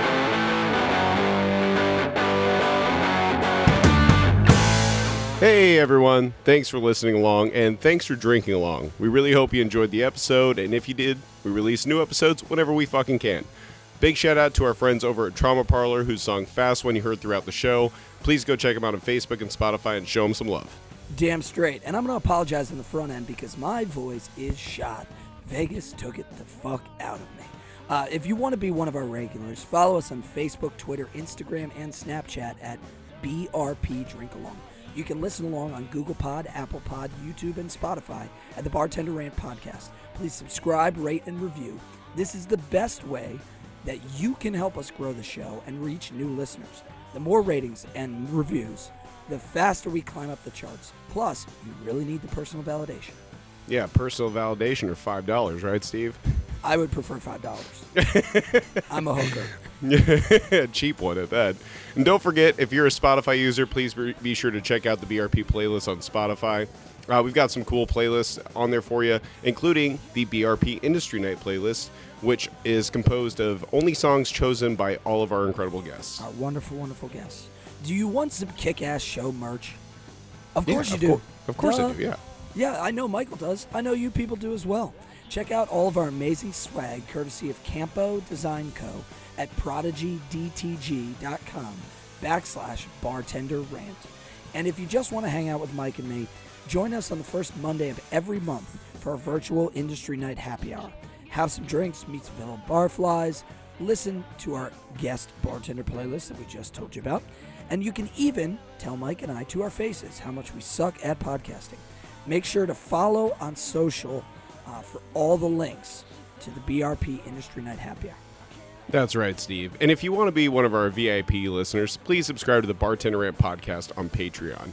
VIPs are always going to have a seat at the bar. You're going to get access to our bonus content, like the Vegas Bar Crawl episodes. Also, the Boilermaker tapes, Ranch versus Blue Cheese, uh, Crank Calls, special releases, and so much more. Yeah, like that really bad teaser uh, that Mike and I.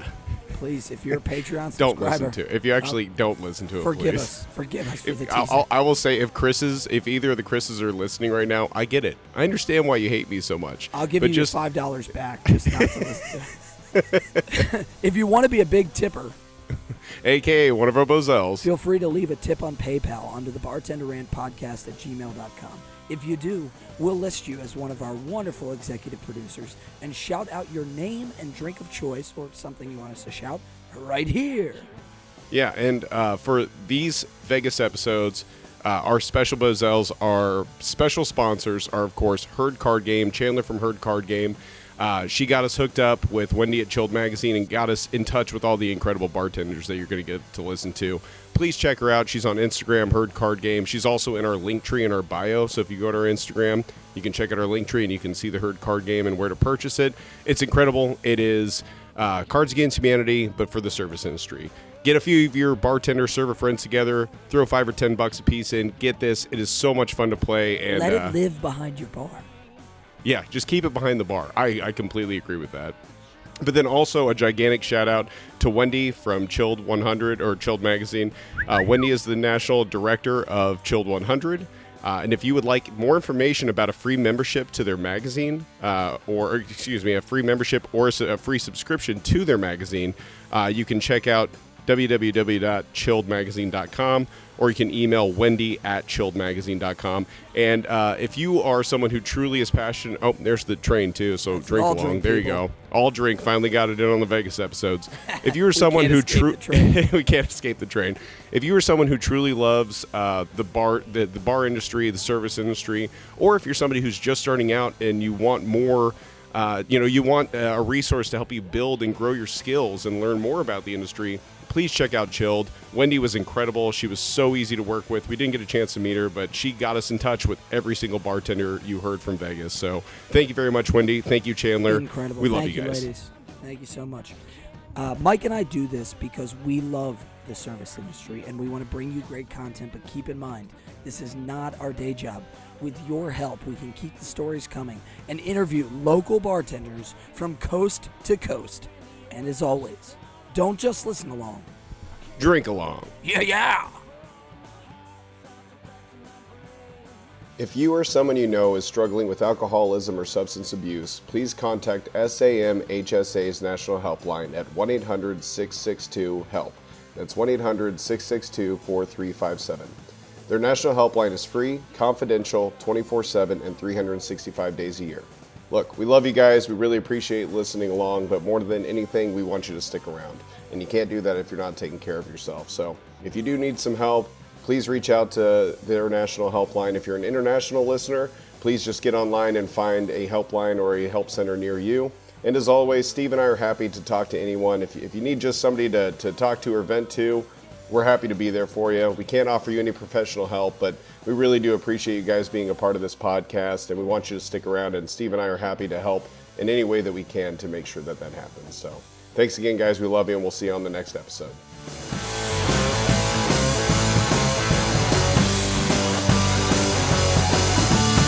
Can we actually take this again real quick? Nope, keep going. Keep going. All right, last couple questions we have for you. AKA, okay? Why my do you, name's Steve. Go on. Mike stop? Why do you do Why do you this? still do this? AKA, AKA, why do you- do you hate yourself? I don't even know what I'm watching here.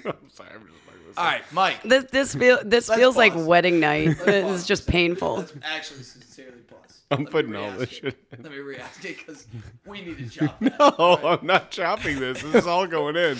AK, awesome. why? Why do you look? I work at Dick's Last Resort, and I don't know if you guys know what that is. But Oh, basically, it's a it's a restaurant that's well known of being mean to where people. everybody's a fucking asshole to you. and as long as you guys don't mind the uh, Not only do we not mind, we encourage it. awesome. Where did uh, my stickers go? When I originally, oh rad, thank you. Oh my god, stop it.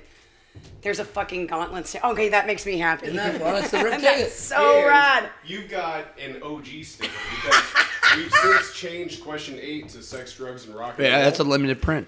yeah, it is. It really is. Oh, sex stories. Oh god, do I have a very, very fucking weird one for you? You guys are gonna love this shit. Oh, don't tease us now. Oh, you know, you guys are gonna love it.